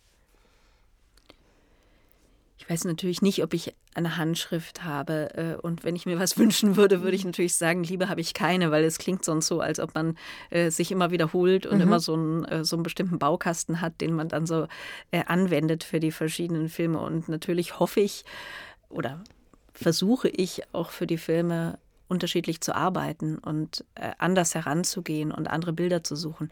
Aber natürlich habe ich Vorlieben. Und ja, die, die werden wahrscheinlich auch immer irgendwie zu, in irgendwelchen Filmen auftauchen. Aber es ist nicht so, dass ich einen genauen Plan hätte. Ich glaube, was mich wirklich in der Arbeit interessiert, ist auf der einen Seite so eine Präzision zu haben und Genauigkeit. Und auf der anderen Seite suche ich immer nach so was Unvollkommenem, also nach was, was nicht so ganz reinpasst, nach irgendwas, was unvorhersehbar kommt. Und das kann im Spiel passieren, das kann im Raum passieren, das kann im Licht passieren. Also Dinge, die du, weil sie gerade passieren, die so eine bestimmte Magie ausmachen. Mhm. Also ähnlich wie das, was ich gerade über Lars von Trier erzählt habe. Mhm. Also du mhm. hast plötzlich einen technischen Fehler oder ein Schauspieler hat eine Textunsicherheit oder er bewegt sich ganz woanders hin, als eigentlich geplant war. Mhm. Oder es passiert plötzlich ein Lichteinfall. Und auf einmal sind alle wach. Und plötzlich sind alle wach und du, du nimmst es und dieses äh, Vergängliche, mhm. äh, äh diese Momente, die du manchmal geschenkt kriegst, äh, die machen einfach auch oft so einen Zauber aus und danach mhm. suche ich oder darauf warte ich auch ganz oft, dass ich überrascht werde und dass ich. passt natürlich sehr gut, dass wir beim Thema, wo wir das über Überraschung reden, hier irgendwie das, äh, weiß ich nicht, was runterfliegt. Ähm, ich hoffe, das war nicht so wichtig. Alles gut? Okay. Dann so viel zum Thema Überraschung. Ja, ich weiß jetzt gar nicht. Wo, aber ich glaube, wir haben das gesagt, oder? Ja. Sehr lustig. Ach, schön. Ich liebe den Zufall. Gibt es denn Dinge, die dich beim Drehen immer wieder aufs Neue an Grenzen bringen? Und wenn ja, wie ist dein Umgang damit? Also zum Beispiel, wie ist für dich, ich erlebe dich ja jetzt so als sehr ruhigen und konzentrierten Menschen, also wie ist zum Beispiel für dich dieses Chaos, was ja oft herrscht am Set, diese tausend Energien, die da aufeinander prallen und alle wollen was und dann ist noch Zeitdruck. Also wie ist das zum Beispiel für dich? Oder gibt es andere Punkte, wo du sagst, so, boah, das ist immer wieder aufs Neue eine Herausforderung für mich, aber ich habe zum Beispiel diese und jene Möglichkeit gefunden, damit umzugehen? Eine Herausforderung, die immer wieder da ist, ist der Zeitdruck.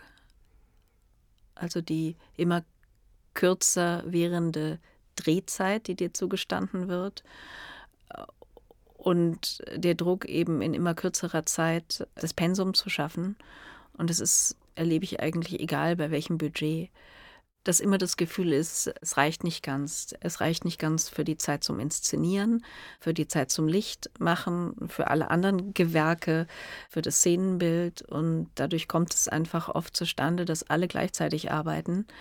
Und das schafft eine wahnsinnige Unruhe also ich erinnere mich noch an früher, dass wirklich Stille war, während äh, geprobt wurde und dann wurde Licht gemacht.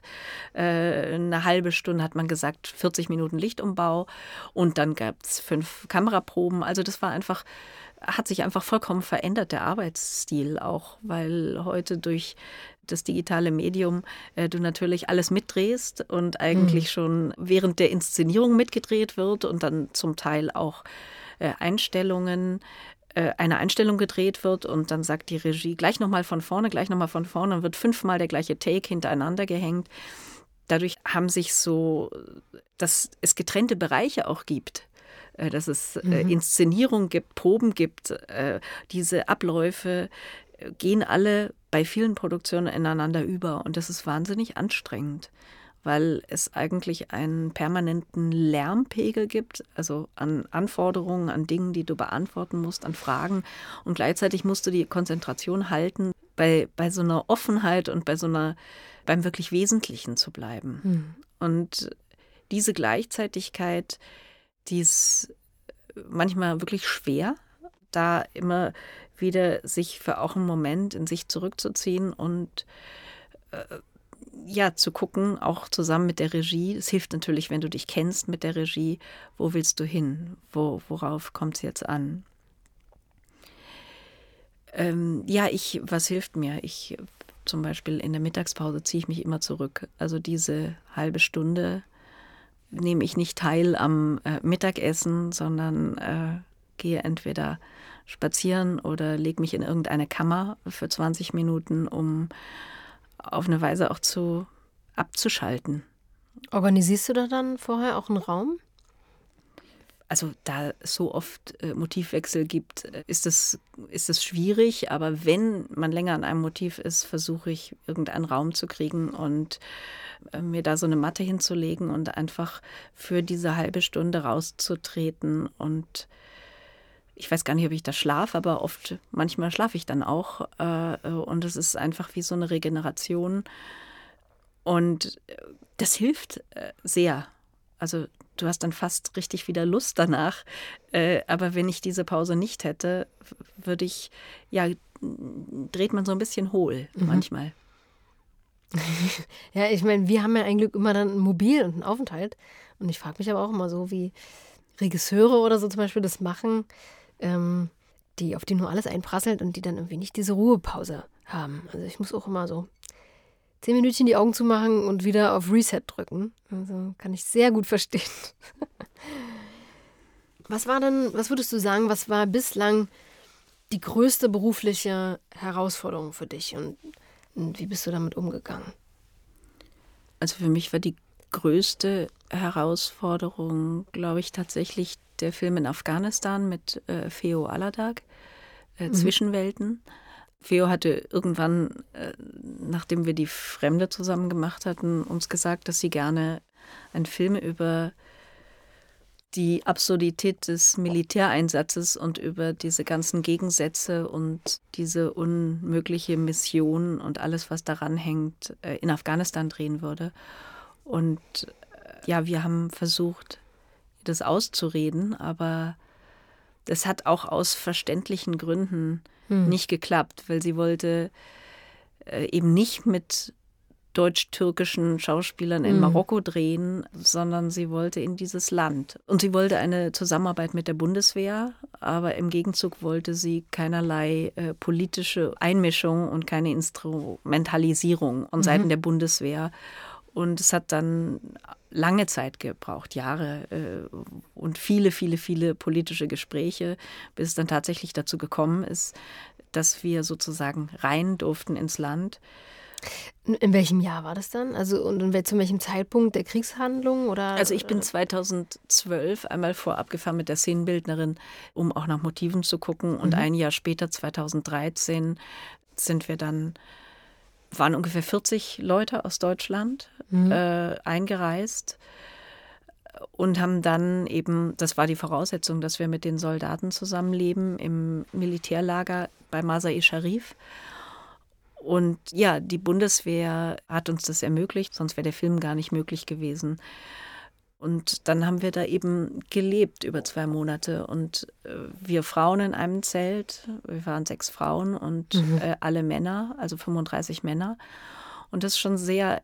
Also alle Schauspieler, Beleuchter, alle zusammen in einem Zelt. Alle zusammen in einem Zelt. Wir waren also Szenenbild, Maske, Kostüm, Produktionsassistentin und ich. Und äh, das Männerzelt war eben, hatte alle, äh, also die drei Beleuchter, äh, Bühnenmann mit Assistent, äh, Tonmann und so weiter, die Schauspieler. Und klar, es ist einfach eine sehr du bist in einer Sondersituation. Du bist in einem Militärlager, du weißt genau, du hast strengste Regeln, du weißt, wann du essen darfst, was du dazu anziehen darfst, wann du duschen darfst, wie lange du duschen und so weiter. Also das ist natürlich alles ja. ganz genau eingetaktet. Und wir hatten so einen Bereich von 30 Quadratkilometern um das Lager drumherum, wo wir uns bewegen konnten. Also auch ohne direkten Schutz der Bundeswehr, aber wir waren natürlich immer auf dem, auf dem Radar der Militärüberwachung. Mhm. Aber im Grunde wurde jeden Morgen neu die Sicherheitslage abgefragt. Wenn es schien, dass nichts Gefährliches passiert, sind wir zu dem einen oder anderen Ort gefahren und dort sind wir auf die afghanischen äh, Mitarbeiter gestoßen, mhm. die aus der Stadt kamen. Und dann haben wir da gedreht. Das ist nur, ja, es ist nichts planbar. Es, es, es geht natürlich auch ziemlich viel schief. Du hast immer 40 Grad und musst auch jederzeit bereit sein, sofort zu räumen und also wenn mhm. etwas passiert, äh, aufzubrechen. Gab es da brenzliche Situationen, also wo ihr euch nicht sicher gefühlt habt? Ja, es gab ein, eine sehr brenzliche Situation, tatsächlich, weil wir an der Uni gedreht haben in Masa Sharif.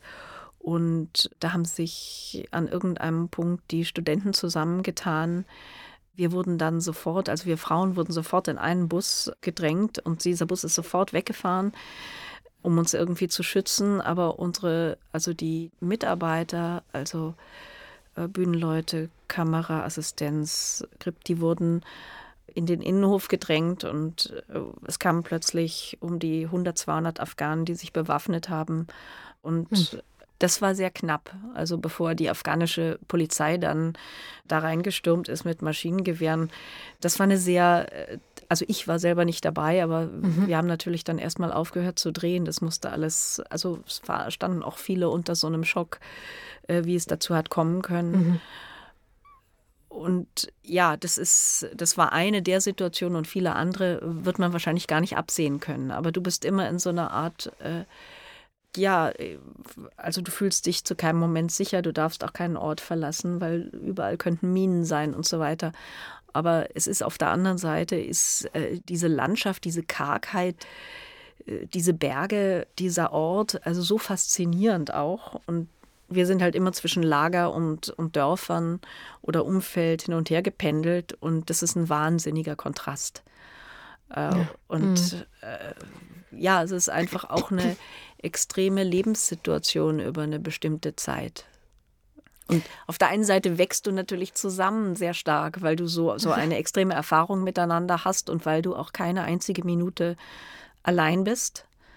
Äh, was natürlich irre anstrengend ist, weil du gleichzeitig eben, dieses Lager ist auch gleichzeitig ein Flughafen. Das heißt, äh, mhm. du bist unter einer permanenten Beschallung. Andererseits ist es so ein extremes Erlebnis, was dich natürlich in, in gewisser Weise zusammenschweißt. Und ich verstehe schon, warum die Leute danach auch irgendwie süchtig werden. Ja, einfach weil es, weil es so ein extremes Erleben ist, oder? Ja, weil du, weil es nichts mit dem zu tun hat, wie du, wie du dein Leben so gewohnt bist. Es hat lauter Eingrenzungen, es hat lauter und gleichzeitig bist du aber auch, ist es mit all dem, was dazugehört, so außergewöhnlich nah und auch, äh, da wird Angst geteilt und so. Ich kann jetzt nicht, ich kann mir niemals vorstellen, oder ich begreife nicht, wie man Soldat werden kann, mhm. aber der das gemeinsame Erleben in so einer Situation, wo du praktisch Körper an Körper die ganze Zeit bist mhm. und auch aufeinander angewiesen. achten musst ja. und aufeinander reagieren musst und angewiesen bist, das ist äh, ja, das ist eine sehr intensive Erfahrung. Hattet ihr da manchmal auch einen Lagerkoller oder so? Also gab es sowas? Nein, weil jeder, äh, also man minimiert sich selbst so. Ja in dem, was man auch für sich sonst braucht. Also wir haben uns zwar so einen Sichtschutz, also in unserem Zelt haben wir versucht, so mit Tüchern, damit man wenigstens hinter einem Tuch irgendwie sich mal äh, schlafen legen konnte oder so. Und es hat auch was äh, immer wieder ist, es hat es auch Momente von Landschulheim. Äh, äh, aber äh, oft ist es auch einfach an so einer gewissen Schmerzgrenze. Gerade für die Männer, also da mit 35 ja klar, wenn Leuten in einem Zelt. Meine äh, wenn, wenn alleine, dass man da Schlaf bekommt, sich bei dem ganzen Geschnarcher und so. Also, na gut, Oropax gibt es ja auch, aber es ist ja schon, meine Güte, das ist ja sehr intim. Und gab es aber Anschläge in der Zeit? Nein. Als ihr da wart? Nein, okay. Und wie war das? Es haben auch Afghanen dann mitgearbeitet im Team, also nicht nur Schauspieler, sondern auch Teammitglieder, oder? genau, wir haben versucht im Vorfeld natürlich sowas wie so eine Art Serviceproduktion. Also, äh, äh, aber man muss einfach sagen, es gibt ja weder Filmindustrie noch Filme noch Filmstudium noch irgendeine Art von Infrastruktur. Also äh, das waren lauter junge Menschen, die einfach ja mit ihren Handys auch schon mal einen Film gemacht haben äh, oder eben äh, mit dabei sein wollten und die, die haben wir irgendwie versucht zu integrieren. Aber das war natürlich auch nicht so leicht, weil die haben natürlich die meisten kein Englisch gesprochen und wir hatten natürlich auch zu wenig Übersetzer. Und auch, äh, ja, wie, also viele der afghanischen jungen Menschen waren einfach nur schockiert, wie lange wir am Tag arbeiten mhm. und wie viel. Mhm. Äh, und die haben irgendwann sich auch mal immer schlafen gelegt und dachten, das kann irgendwie nicht wahr sein, was die da bei 40 Grad den ganzen Tag machen. Aber es sind auch, also es war natürlich ganz wichtig für uns, dass wir zusammen mit diesen, ich weiß nicht, waren es 20, waren es 30 jungen Afghanen und Afghaninnen, dass die da waren, dass die uns geholfen haben, dass sie, ja, dass sie mit dabei waren. Aber natürlich sind wir abends immer allein ins Lager. Und da war auch ein Vertrauen zu den Leuten. Also da hattet ihr nicht. Mehr oder weniger. Ich kann es gar nicht. Also bestimmte Menschen finden sich dann. Und ich war jetzt mit niemandem von den Afghanen sehr eng befreundet oder in so einer Art äh, Beziehung. Aber wir hatten einen tollen, also äh, Kamera, zwei, zwei Jungs, die haben bei der Kamera geholfen. Und äh, die standen immer da und haben geguckt und wollten was lernen. Und wir haben ihnen gezeigt, was wir können. Hm. Ja, der Darsteller von, den, von dem Übersetzer war ja auch so toll und seine Schwester. Spielt er eigentlich, also hat er jemals wieder in einem Film mitgemacht? Also die waren beide aus dem Dorf. Also ja. die waren gerade bei der Motivbesichtigung der Hauptdarsteller, der war eben aus einem der Dörfer und wir haben den gesehen, der lief immer, während wir uns so herumgetrieben haben, lief er immer hin, hinter uns her und dann haben wir irgendwann gedacht, wollen wir ihn nicht fragen, weil wir hatten bis kurz vorm Drehen immer noch keinen Hauptdarsteller. Tatsächlich, ja, ja. Aber zum Beispiel diese Anfangssequenz, wo man ihn sieht, das ist ja auch so eigentlich von der Seite, gar nicht so frontal. Und das ist so irre, was da an seinen Augen passiert und, und wie sich wirklich innerhalb von Sekunden diese Tiefe dieses Menschen und dieses ganze Schicksal irgendwie transportiert und erzählt. Also diese ganze Tragweite der Situation da. Also das, das ist ja irre. Also weil der ja Bände spricht. Mit ja, schön, das Präsenz. waren beides. Also auch seine Schwester ist Laien, also ja. Äh, die die haben wir erst eigentlich relativ kurz vor dem Dreh äh, kennengelernt. Sehr abenteuerlich. Wie alles wahrscheinlich an dem Projekt. Mhm. Und da hattet ihr aber, also das spricht sich ja da bestimmt rum, da ist ein Filmteam. Also hattet ihr da manchmal Sorge, dass ihr da zu viel Aufmerksamkeit auf euch zieht und irgendwie zur Zielscheibe werdet? Oder hattet ihr das Gefühl, das sind getrennte? Nee, das war Sachen? natürlich Voraussetzung, dass wir nie äh, lange an einem oder nie gleiche Wege fahren, nie lange an ein Motiv mhm. gehen. Ah, ja, okay. Äh, mhm. und zu verschiedenen Zeiten und dann auch immer wieder woanders hin. Also dass unsere Wege nicht äh, in dem Sinne planbar sein konnten. Hast du da jemals überlegt, einen Rückzieher zu machen? Also sagen, ich fahre da nicht hin, ist mir zu gefährlich? Also es hat ja zwei Jahre gebraucht, bis, bis wir dann tatsächlich zum Drehen hingefahren sind. Ich, ich habe mich hat das erst hatte ich Angst. Äh, äh, meine Familie, meine, mein Freund, also alle haben gesagt, was für eine unsägliche Idee. Aber ich hatte plötzlich, mich hat es plötzlich so gereizt. Mhm also in dieses System Bundeswehr reinzuschauen, aber eben auch einen Eindruck zu hm. bekommen mhm. von, von dem Land, von, von diesem Moment. Und ich wusste natürlich, das werde ich nie wieder, diese Möglichkeit wird es nie wieder geben. Und da ich vorab ein Jahr vorher schon mal einmal in, in Kabul auch war und äh, äh in Masai Sharif und Kunduz, das vergeht so ein bisschen, wenn du mit Menschen bist, die, die dort leben. Also bei den, nicht, nicht wenn du mit den Soldaten bist, weil die ja immer mhm. schwerst bewaffnet unterwegs sind. Aber wenn du mit den Afghanen zu tun hast, na klar, die laufen da ja auch, äh, also das ist, das, es, es vergeht auch etwas von der Angst, aber ich war schon lange hin und her gerissen, besonders wenn du dann vor deinem ersten Besuch dann dein Testament machen musst und eben. Äh, Mussten äh, alle machen, ja. Ja, und Generalvollmachten mhm. und, und Patientenverfügungen. Wer als erstes, wenn du tot bist, äh, informiert wird und so. Also, das ist dann schon äh, krass vor so einem Film. Aber ja. Äh, es hat sich dann an irgendeinem Moment so angefühlt, als ob das möglich ist und als ob ich das auch machen wollte. Und ich habe es dann auch machen wollen. Und das macht es natürlich auch wirklich in einer Gruppe von Menschen. Also wieder mit Tim Brückner, mit dem Oberbeleuchter mhm. und sehr guten Freunden. Und ja, zum Glück ist nichts passiert. Aber gab es irgendjemanden, der dann Rückzieher gemacht hat, also auch von den Schauspielern? Viele vorab natürlich. Das, ja. Es kamen ganz viele Leute gar nicht in Frage, sind abgesprungen. Also ein Großteil der auch der Produktionsabteilung, also ganz, ganz viele Leute haben sofort ja. gesagt, nein, natürlich nicht. Was soll der Quatsch? Toll, dass ihr es trotzdem gemacht habt. Also sehr lohnenswerter Film. Jetzt kommen wir zu den letzten drei Fragen auch schon. Die bekommen auch alle unsere Gäste gestellt. Judith, wie sieht es denn aus bei dir mit der Vereinbarkeit zwischen Privat- und Berufsleben? Bekommst du zum Beispiel mehr Angebote, als du annehmen kannst? Also wie, wie haushaltest du mit deiner Zeit oder wie wichtig ist dir überhaupt ein Privatleben? Wir wissen ja alle, dass es ein sehr vereinnahmender Beruf ist. Also ich bekomme schon mehr Angebote, als ich annehmen kann, aber ich bekomme nicht so viele Angebote, die ich unbedingt machen will. Und ich kann gar nicht sagen, dass ich so klar und strikt trennen könnte zwischen Berufs- und Privatleben, weil also die Geschichten und die mhm. Themen der Filme reichen in das Leben rein und so meine engsten Freunde äh, neben einigen anderen sind eben auch Regisseurinnen und Editoren und Kamerafrauen. Also wenn wir dann uns sehen und äh, über das Leben und den Beruf, also ist es dann Privatleben oder ist es dann Berufsleben? Also es ist schwer für mich überhaupt voneinander zu trennen, weil ich auch das Gefühl habe, das Filmemachen hört nie so ganz auf. Also auch wenn du nicht in Projekten bist und wenn du irgendwo mit ganz anderen Dingen beschäftigt bist, also suche ich trotzdem immer oder bin immer im, so ein bisschen am Sammeln nach Orten und Licht und Stimmungen und Geschichten.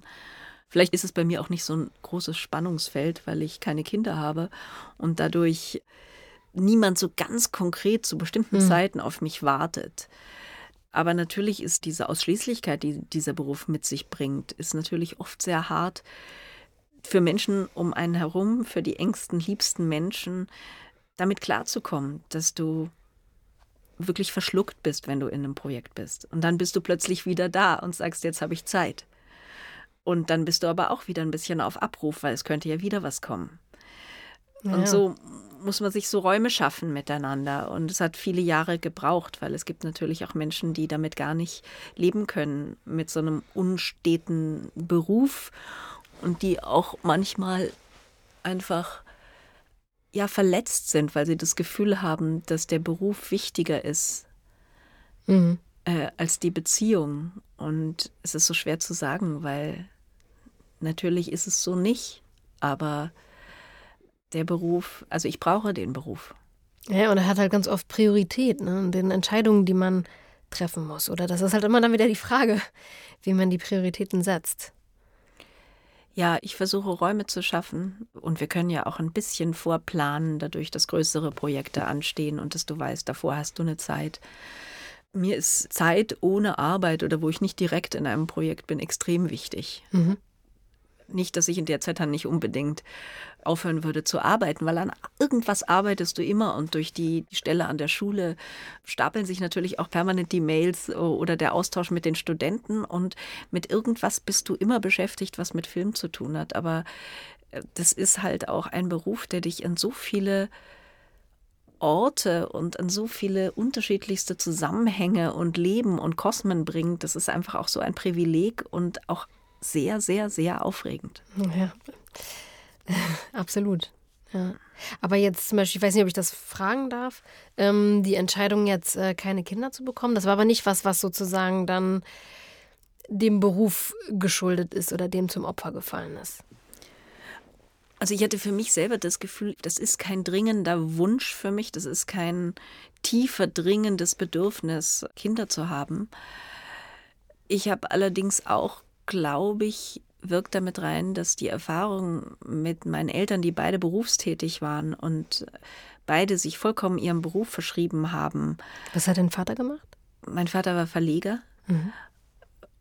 Und auch der hat sieben Tage die Woche gearbeitet. Mhm. Und äh, wir sind mit einer Haushälterin aufgewachsen, die 14 Jahre sich sozusagen um uns gekümmert hat. Und wir haben unsere Eltern schon wahnsinnig vermisst. Und meine Mutter war irgendwann morgens immer auf der Probe und dann kam sie nach Hause, hat sich hingelegt, hat abends wieder gespielt.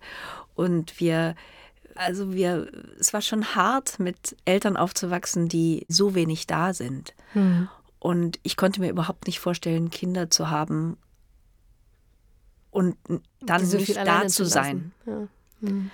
Und ich glaube, die Art und Weise, wie ich gerne diesen Beruf mache, heißt auch, dass ich frei sein muss, mich zu entscheiden, was ich mache und wo ich es mache. Ja, danke für deine Antwort. Ganz anderes Thema. Was denkst du, wenn du an Rente denkst? Jetzt schlägt Judith die Hände vorm Kopf zusammen. Muss ich jetzt schon über Rente reden oder was? ja, Rente, du meinst Altersversorgung? Ja, also ist ja durchaus was, ähm, wo viele Leute irgendwie das Zittern kriegen.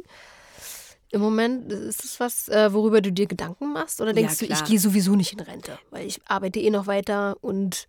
Nein, na äh, klar, äh, habe ich mir über Altersversorgung äh, Gedanken gemacht und ich äh, habe immer auf Lohnsteuerkarte gearbeitet und wenn alles gut geht, kriege ich irgendwann mal eine gesetzliche Rente. Mal sehen, wie niedrig die dann sein wird. Aber Rente als Begriff und wo ja viele Menschen entweder darauf hinleben oder sie auch fürchten, weil äh, sie dann aufhören müssen zu arbeiten. Das ist ja toll in unserem Beruf, dass wir zumindest nicht gehindert werden von außen, die Arbeit weiterzumachen. Und ich kann mir gar nicht vorstellen, mit dem Beruf aufzuhören. Das hängt natürlich auch ein bisschen von der Qualität der Anfragen ab, aber vielleicht sehe ich das auch in 20 Jahren anders. Aber ich glaube es nicht. Ja, wäre schön, wenn nicht. Letzte Frage. Wo siehst du die Zukunft des anspruchsvollen Films und welche Rolle spielt da das Kino für dich? Wo die Reise hingeht, weiß ich nicht, aber ich kann sagen, was ich, was ich mir erhoffe. Mhm. Also ganz konkret unvorhersehbare Drehbücher, vielschichtige Drehbücher, Stoffe und Filme, die einfach Mut haben und die eine Wildheit haben und eine Anarchie und die nicht so schematisch auf ein Publikum hingeschrieben sind. Das ist das, was ich mir wünsche. Und was das Kino angeht, ist es für mich immer noch, was die Wahrnehmung und Tiefe angeht, wenn ich in einem Kinosaal sitze, in der Dunkelheit und auf so eine Leinwand gucke, ist es für mich immer noch das prägendste und wichtigste Erlebnis.